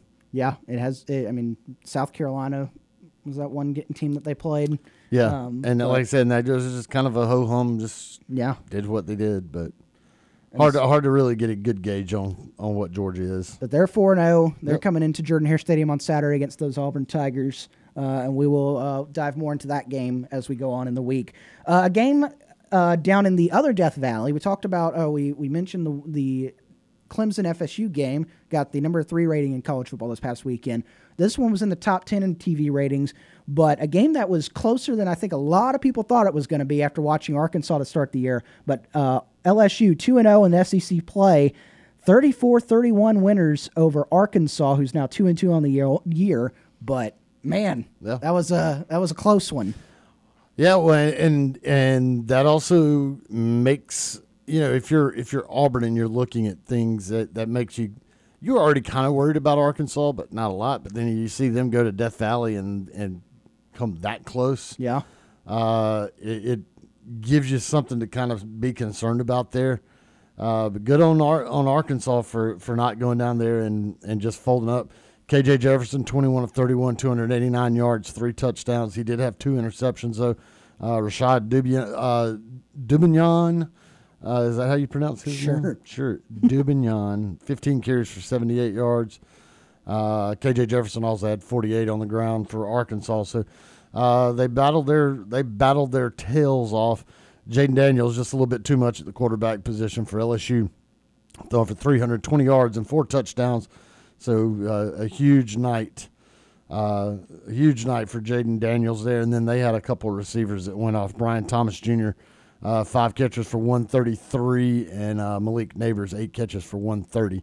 he did So, uh, some Malik Nabers things. he did Malik Nabers things, yeah, and each of them both also had two touchdowns. So, uh, yeah, uh, LSU is LSU. I, I, I still think, even though that was a you know a, a struggle win against Arkansas, I really still think LSU is your your favorite in the West right now, just because of Alabama's seeming struggles. We'll see what happens when they face each other, but uh, right now you kind of have to give that edge again to LSU in the West. LSU, after narrowly defeating Arkansas this week, blowing out Mississippi State two weeks ago, narrowly defeating Arkansas this past weekend, they get to tangle with the Ole Miss Rebels this weekend up at Vaught Hemingway Stadium. And those Rebels went to uh, Bryant Denny Stadium this past Saturday, uh, and it's still Bryant Denny Alabama is still that hill that Lane Kiffin can't get over. 24 to 10, the Alabama Crimson Tide are 0 and 1 or 1 and 0 in the SEC. McClellan, uh, they're running back up at Alabama, 17 carries, 105 yards and touchdown. Jackson Dart had a pretty decent day at quarterback for Ole Miss, just didn't put the points up. 244 passing yards. He did have an interception, and then Wade, their uh, receiver for Ole Miss, five receptions, 88 yards. He had a fine day, but again, you didn't put the points on the scoreboard. Only had uh, only had one touchdown, and that was in the first quarter. Yeah. Uh, Ole Miss led seven to six uh, at halftime. Uh, Alabama only able to get a field goal in the first quarter. In the second quarter, and Alabama, uh, Ole Miss with that touchdown in the first. And so, uh, yeah, I mean, it, at halftime, you're kind of sitting there looking at it, like, oh man, Alabama might really be in trouble here. But they get they get 11 in the third, and another seven in the fourth and uh, their defense really clamped down on Ole Miss to, to, for that 24 to 10 final. Um, like I said, Alabama is definitely not looking like a dominant team. They they've definitely got some issues there, but I still think they're going to figure it out. Uh, the much maligned Jalen Milroe, uh, 225 yards, a touchdown. He did have that interception. Uh, Jase McClellan for Bama with 101 yards and a touch. Uh, I'm sorry, Jase McClellan rushing for 101 yards and a touchdown. Uh, kind of spread the wealth on the on the receivers. They, there's a whole bunch of guys that had had receptions in that one. But, Yeah. Um, but you know that that's the thing. I guess that's one of the such the different thing right now with Alabama. When you mention that, so Jalen Milroe, much maligned, he he played that whole game. Their leading rusher is Jase McClellan. That's not a guy that you out, out of all the running backs that Alabama has had, and and if you think about it, if you just go and look at the guys that are playing in the NFL right now, Yeah. Jase McClellan is not one of those names that just jumps out there as like, oh my gosh, you know. Yeah. he This still went for 100 yards, but you know, uh, and even on their uh, even in their receiving core, I mean, Jermaine Burton's a guy that everybody's familiar with, but uh, you know, Jalen Hill was their leading receiver. Again, not a guy that uh, he doesn't have that notoriety to his name that some of these other guys that. Again, if you go through and look at the NFL rosters, it's like Mm. all these dudes that are like Bama. Bama has the most amount of players in the NFL right now. Yes. Uh, and a lot of them are very much marquee named players at teams that they're on. Jalen Hill. It's like, oh, okay. That kind of tells you where their roster's at right Mm. now. I mean, they they've they are kind of a bit of a no name group this year. but still top 15 team. They Yeah. could get better. Uh, they can they continue to climb up. They play Mississippi State coming up this week in a little road test for the Crimson Tide. Moving on, a top 25 Tennessee team was at home against UTSA. Uh, they remained undefeated at home 2 0, 45 to 14 winners over UTSA. UTSA didn't score until the third quarter of that game. Joe Milton, 209 yards and two touchdowns. Sampson, their running back, 11 carries, 139 yards, two touchdowns. Uh, UTSA's wide receiver Cephus, uh, seven receptions, 58 yards, and a touchdown was their bright spot on the Roadrunner side of things. But Tennessee, I say bounce back after getting beat at the swamp, but it's it's UTSA, a team that you know may, some people thought maybe could give them a little bit of a, a, a run because they they've got some talent on that UTSA team, but ultimately you did what you needed to do in in uh, coming off that Florida game and, and got a dominant 45 to 14 win. Yeah, uh, and, and I uh, kind of similar to Alabama uh, with that loss. I still think Tennessee is going to be good. Uh, I mean, it, Tennessee does not play well in the swamp, and they did not play well in the swamp again this year. I still think that they are just highly, highly talented across the board. Uh, they're a team that. If Georgia does not really start showing that dominant side of them again, I Mhm. mean, that's another one where Tennessee could beat them. And you get them at home this year too. And you get them at home this year. So uh, it, it will be interesting to see in the East. You know, Georgia has not really done anything so far this year. Uh, even against that cupcake schedule they've played so far, Georgia has not done anything yet this year that just really, you know, just kind of makes your eyes jump open and you're like, oh my gosh, like these dudes are scary. There's been some guys in the Pac-12 that have done that this year, Yep. Yep. There there has but been Georgia has not, and neither has Alabama, And then in the and swamp, really neither is LSU. True. Uh, in the swamp, the last ranked team in the SEC, the Florida Gators, They remained undefeated at home. They took on Charlotte, uh, but it was not a big scoring uh, output. Only 22 points on the board for the Gators. 22 to seven winners over Charlotte. Charlotte 0 and 2 now away from home, 1 and 3 on the year. Graham Mertz 259 yards and a touchdown. Uh, Jones, the Charlotte running back, had a big day. 21 carries, 66 yards and a touchdown. And then Ricky Pearsall, six reception, 104 yards. But I think the highlight is possibly the catch of the year. Did you see that highlight catch that he had with one hand? Uh, I'll have to find it in the commercial break Okay. that's coming up, but it is it's one of, it, it's got to be one of the catches of the year. It's it's a phenomenal catch Yeah. from Pearsall. Um, you know the, the uh, what was that final score on that one? Uh, 22 to 7. Okay, 22-7. So yeah, they kind of sloughed their way through that one. I I still think Florida is not very good. Uh, I really think when you go back and look at once you get to the end of the season and go back and look at it, I think that game against Tennessee is going to be kind of a, an anomaly and, and not the norm. I, I mean, Florida they're they're vastly under talented for what you're used to having with Florida. Uh, I, I mean, they were picked just above Vanderbilt. Florida, Florida was kind of like with Auburn with where they were getting picked. I mean, they, you know, some had them even dead last below Vandy, but most had them right above Vandy in the East, kind of like with Auburn right now. They they're trying to get things put back together at Florida, and I mean, they're going to take some more losses, but. Like I said, I think you'll, by the time you get to the end of the year, you'll look at that Tennessee win as just an, uh, an anomaly and not the norm. The other games in the SEC from this past week in Kentucky remained undefeated as they went on the road and took down Vanderbilt 45 to 28. Uh, Devin Leary, 205 yards, touchdown, and two interceptions for Kentucky. Uh, South Carolina got their first SEC win of the year over Mississippi State. Uh, Mississippi State now 0 2 in the SEC, 37 to 30 winners. Will Rogers was the big quarterback uh, play in that one for Mississippi State in a losing effort. 487 yards and a touchdown is also an interception. And then it's time to talk to your family about an undefeated Missouri team because they're 4 0. Uh, they won 34 to 27 in St. Louis over the Memphis Tigers. Cook, uh, Brandon Cook, their quarterback, 341 yards and two touchdowns. Yeah. Anything from these last these bottom three games that you, you take away from this weekend? No, nothing that really surprises me. And I mean, they're they're teams that are going to.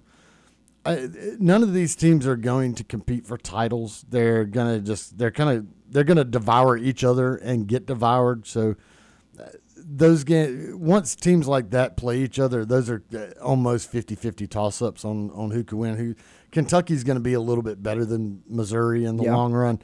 Um, Mississippi State, I I still really believe is going to be below Auburn. Uh, It just uh, Missouri is uh, Missouri will eventually have their you know down to earth back down to earth type thing. So it's going to play itself out and probably set up more like you thought it would be. Just right now, early in the season, there's guys some some teams that are making maybe a little bit more noise than you thought. But I think, like I said, once once they get into the heart of the SEC schedule, they're going to start devouring each other. So that's a look around the SEC from this past weekend. Let's take our first break of hour number three. When we come back, we dive into the national picture around the uh, college football world, as well as go back to the orthopedic clinic phone line. Sam from Pell City is holding. He'll be on right after this break here on Sports Call.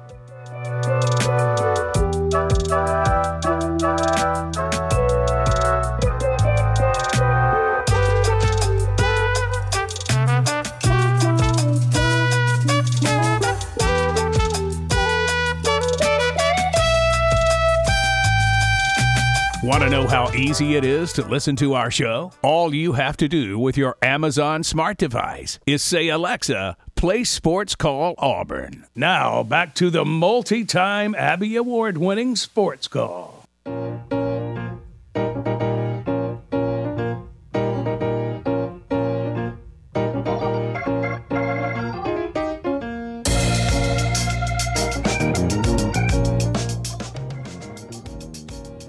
This music makes you sound like we're getting out of here soon. We're not. We still got a little bit of time left in the program, folks, so don't go anywhere.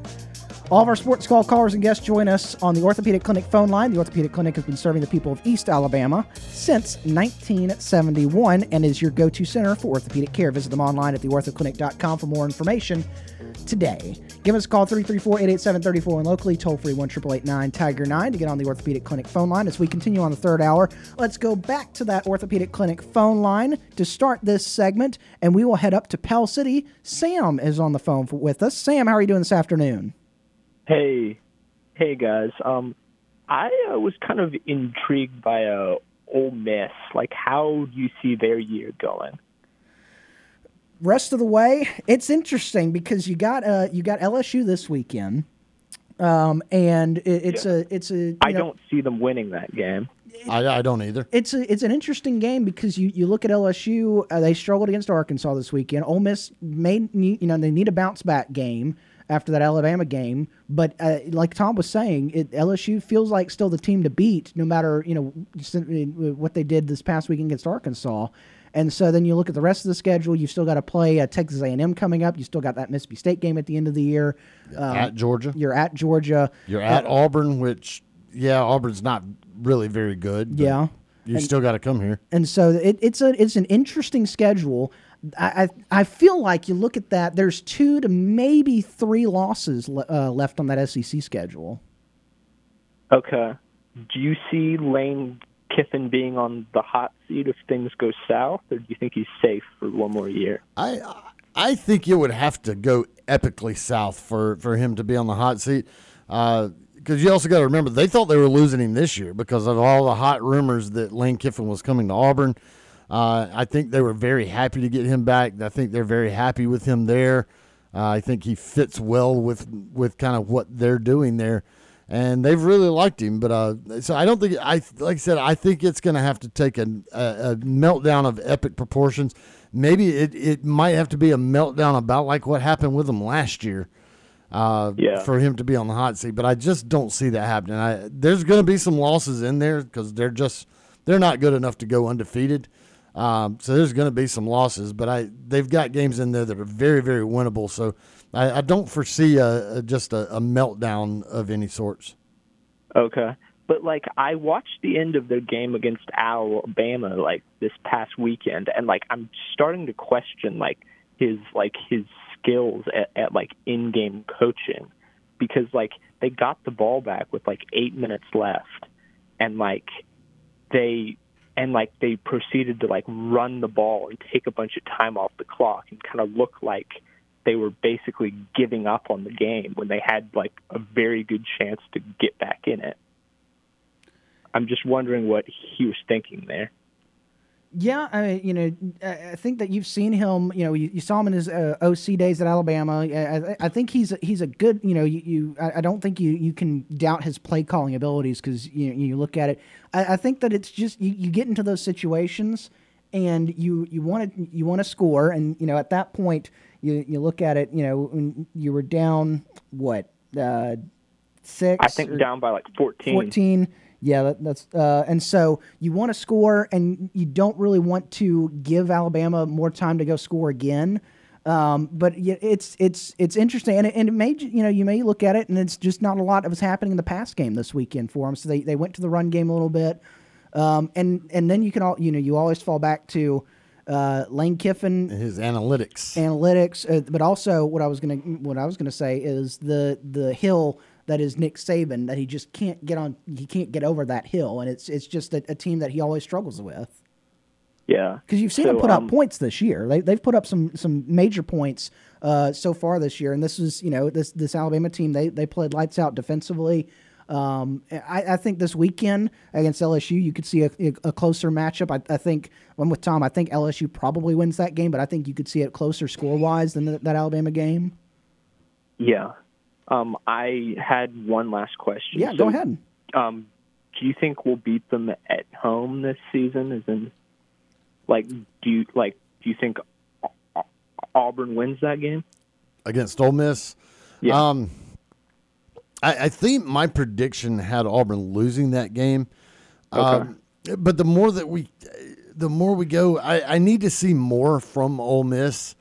Um, you know, obviously the thing that they have going for them is their offense, but the thing that Auburn has going for it is its defense.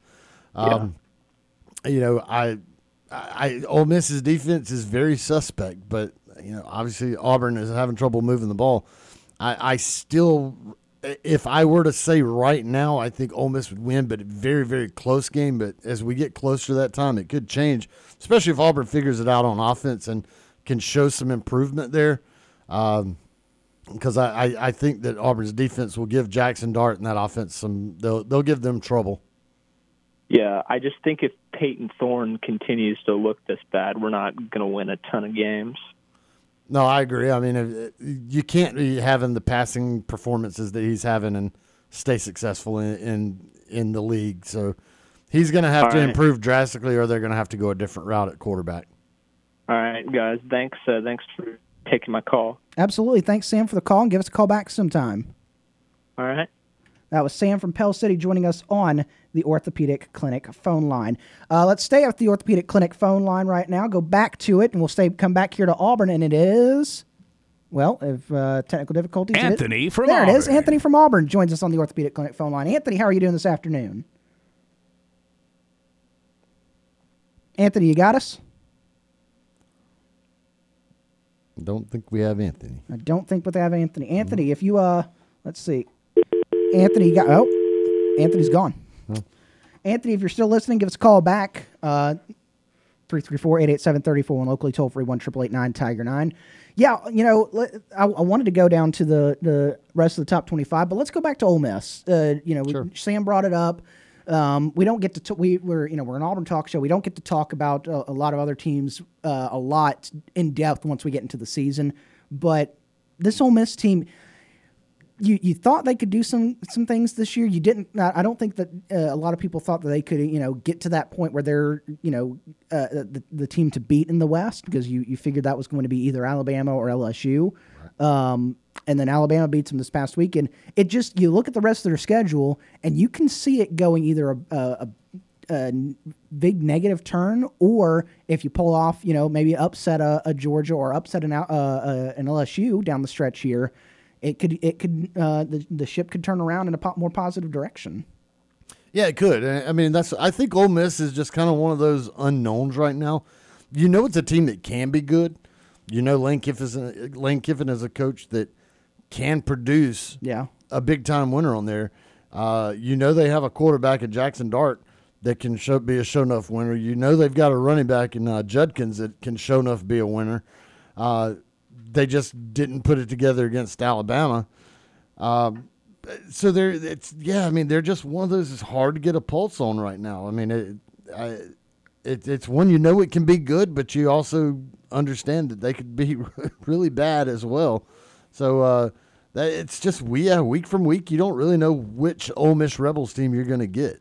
You look at how they've they've gone so far this year, and I know it hasn't been the big, best of competition, but you put up seventy three on Mercer uh, to start the year. Then you beat a top tw- at the at the time a top twenty five Tulane team on the road, thirty seven to twenty. A Tulane team that, if you'll remember, went and beat a uh, a very good USC team last year with the Heisman Trophy winner Caleb Williams uh, playing in that football game. So they uh, they beat them thirty seven to twenty on the road, and then played Georgia Tech at home forty eight to twenty three. And so coming into this past weekend, their lowest point total was 37 uh, on the year, and then they put up 10 against Alabama. Alabama, and we, we talked about it a little bit earlier, their defense showed up to that game, but it was it was not an impressive offensive performance.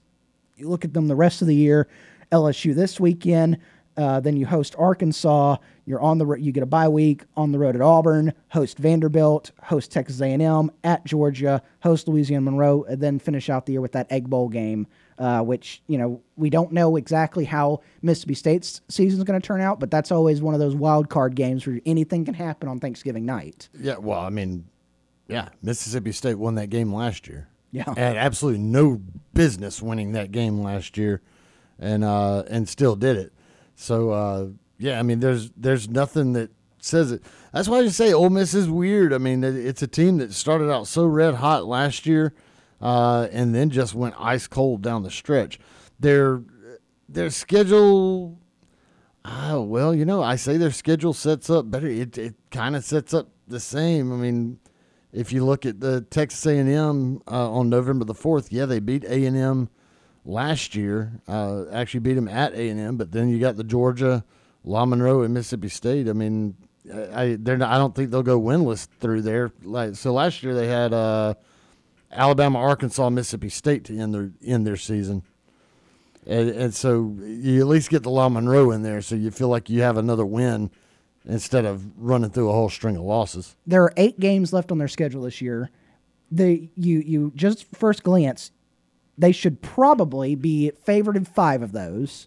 One, I would give a toss up, which is that A and M game, and then I don't know what the line is right now, but I'd think that LSU is probably favored this weekend, and then you think Georgia will be favored in that game on November 11th. Yeah. But you should, if you're Ole Miss, those are five te- games that you should be favored in, which means you probably should should win those those five games. Yeah, yeah, because they should be favored against Arkansas, favored against Auburn, favored against Vandy, favored against Lamano, favored against Mississippi State. So yeah, there's your five right there. Um, uh, but again, you know which Ole Miss team you're going to get. I, Yeah. I, I think they are a. Uh, I, I think they as a program, just like Lane Kiffin, is kind of very Jekyll and Hyde. You just you really don't know what you're going to get from them from from one week to the other. They may come out and look like world beaters one week and turn right around the next week and get beat by somebody that was not supposed to happen. and I, I don't want to. If there's any Ole Miss fans, as we get ready to go to our next break, um, uh, if there's any Ole Miss fans out there, I don't want to be this guy. But when the season started to go downhill last year, what game triggered it was the Alabama game. Alabama game, They yeah. won. Uh, they beat Texas A&M the week before uh, after losing to LSU, but it was lost to Alabama and then Arkansas, Mississippi State, Texas Tech to end the year to blow thing, Mm-hmm. uh, blow them out. Lost four in a row uh, to end the year for Ole Miss. Uh, so it it's an interesting interesting playing field for the rest of the way for these Ole Miss Rebels. They play LSU this weekend on uh, at home against those Bengal Tigers. Let's head to our next break. When we come back, we get set to wrap up the show on the Tuesday Tuesday edition of Sports Call.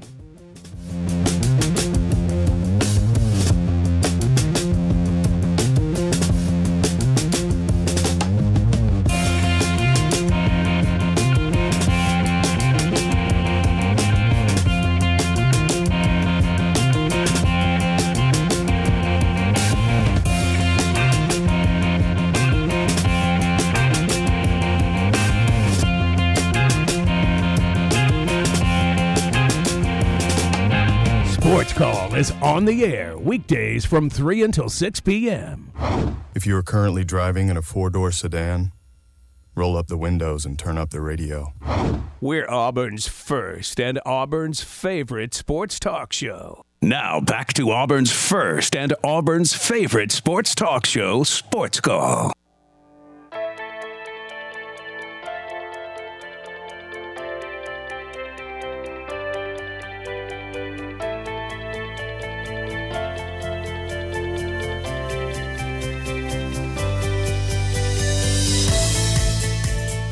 Thursday edition of Sports Call, Tuesday edition of Sports Call. I don't know where I am. Wow. I don't know where I just came back from. It was a commercial break and I was not prepared. Tuesday edition of Sports Call. Wrapping up here, just a couple minutes left. I'm Brooks Childress. Tom Peavy sits across from me. Ryan Lavoie will be back tomorrow. Tom will be here. Cam will be here. TP Hammock will be here. They'll bring you a new live edition of Sports Call as we start to turn our attention to the Georgia Bulldogs coming into town this weekend. Uh, as we uh, we got a few minutes left here. Uh, great calls so far today on the or, orthopedic clinic phone line. If you um, missed any of those phone calls, make sure you go back and listen to those on the Sports Call podcast, brought to you by our friends over at Coca Cola. Uh, and of course, you want to hear Sports Call at all uh, during the day or during uh, during our showtime, and you're not around a radio, you can make sure you ask Alexa. Say, "Hey Alexa, play Sports Call Auburn." Enable the app to use on your Alexa devices and then you can listen to Sports Call at home on your Alexa devices. Uh, just a couple minutes left here before we get to the nightly TV guide. Want to highlight some of these top 25 games from this past weekend.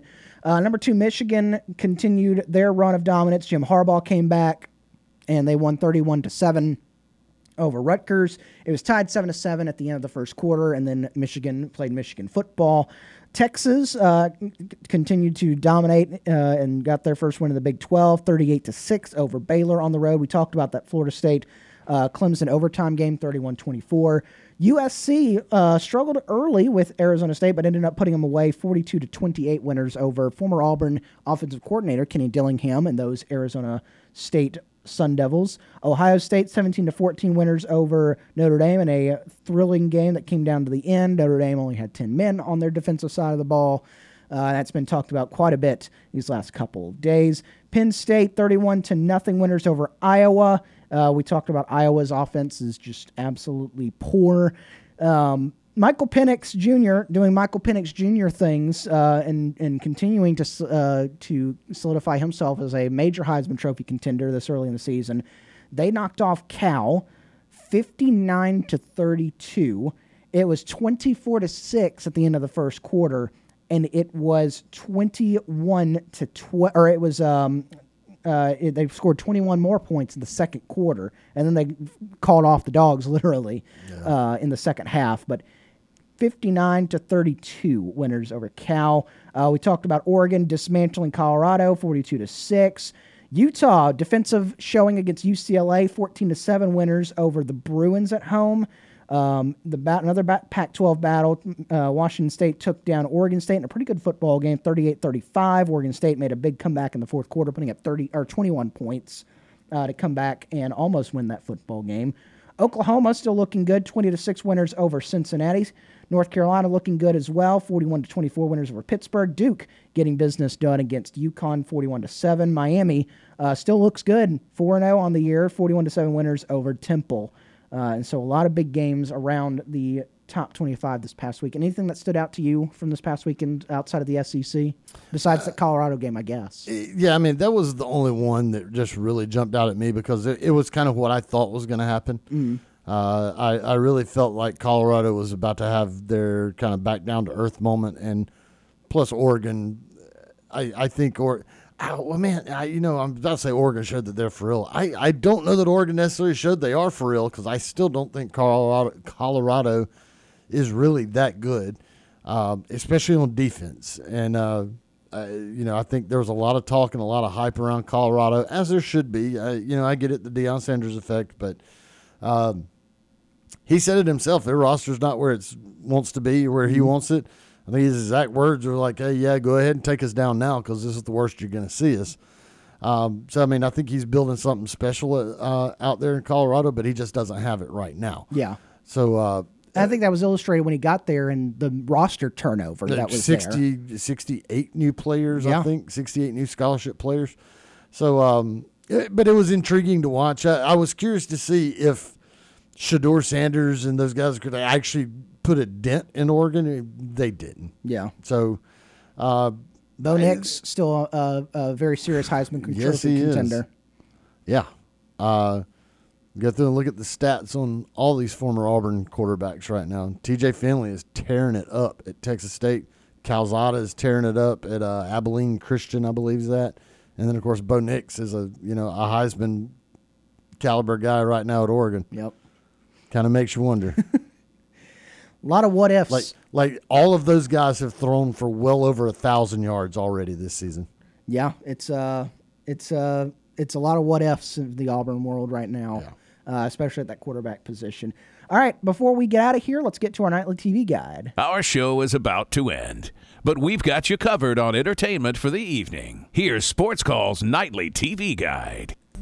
Nightly TV guide brought to our friends over at White Claw Hard Seltzer. Stop by any one of your local TK's convenience stores today and pick up a variety pack of White Claw Hard Seltzers. On TV tonight, I got a couple movie picks for you. 6 o'clock on FX. Here's the superhero action tonight Iron Man 3, starring Robert Downey Jr. Then at 6 o'clock on TNT, if you don't want the Marvel Cinematic Universe, you can go to DC. It's The Dark Knight, uh, 6 o'clock on TNT uh, Christopher Nolan's Dark Knight. And then your family movie pick for the evening, 7 o'clock on Disney, The Haunted Mansion, not the new one, but the 2003 one with Eddie Murphy, uh, a hilarious comedy if you're looking for that. Uh, sports picks for you this weekend, or tonight. Just tonight, not this weekend. I don't know where my mind has gone here in this last segment. It was Thursday, and now it's this weekend. I don't know. I, I need a day off or something, uh, and I, I don't get one. Um, but tonight, Bally Sports South, also TBS, the Chicago Cubs and the Atlanta Braves do battle as the Braves start a three game series with the Cubbies. Uh, elsewhere in the sports world, uh, MLB baseball, 9 o'clock on TBS, the Houston Astros and Seattle Mariners. Both of those teams battling for postseason spots. Uh, that'll be a good game tonight, the late night uh, for baseball, 9 o'clock on TBS. And then the WNBA playoffs continue tonight. Game two in the semifinals at 7 o'clock on ESPN is the Connecticut Sun. Former Auburn Tiger DeWanna Bonner leads the Connecticut Sun against the New York Liberty. If the Sun win tonight, they're in. Liberty win, they force a game three. Uh, same way in the 9 o'clock slot on ESPN, the Dallas Wings take on the Las Vegas Aces. The Wings win, it's a game three. The Aces win, it is over. And so that is a look at our nightly TV guide brought to you by our friends at White Claw Hard Seltzer. Again, go by any one of your local TK's convenience stores and pick up a variety pack of those White Claw Hard Seltzers today. And that is going to do it for this Tuesday edition of Sports Call. Thank you so much for listening. Remember, go to our Twitter at Sports Call AU, enter our ticket giveaway for the Deep South's oldest rivalry, like it, retweet it. Uh, and tag a friend in the comments for a chance to win tickets. Those winners will be chosen at Thursday at noon. Keep listening to Sports Call this week too. We'll have some more tickets to give away later on in the week. But Tom, thank you so much for being here. We'll see you tomorrow. I will be here. I will not be here on Sports Call tomorrow. I will be here after Sports Call tomorrow for the for the uh, high school coaches show. So make sure you tune in and listen to that after Sports Call gets off the air. And I want to thank everybody for tuning in, calling in, and have a wonderful Tuesday, Tuesday evening. And we'll talk to you again tomorrow.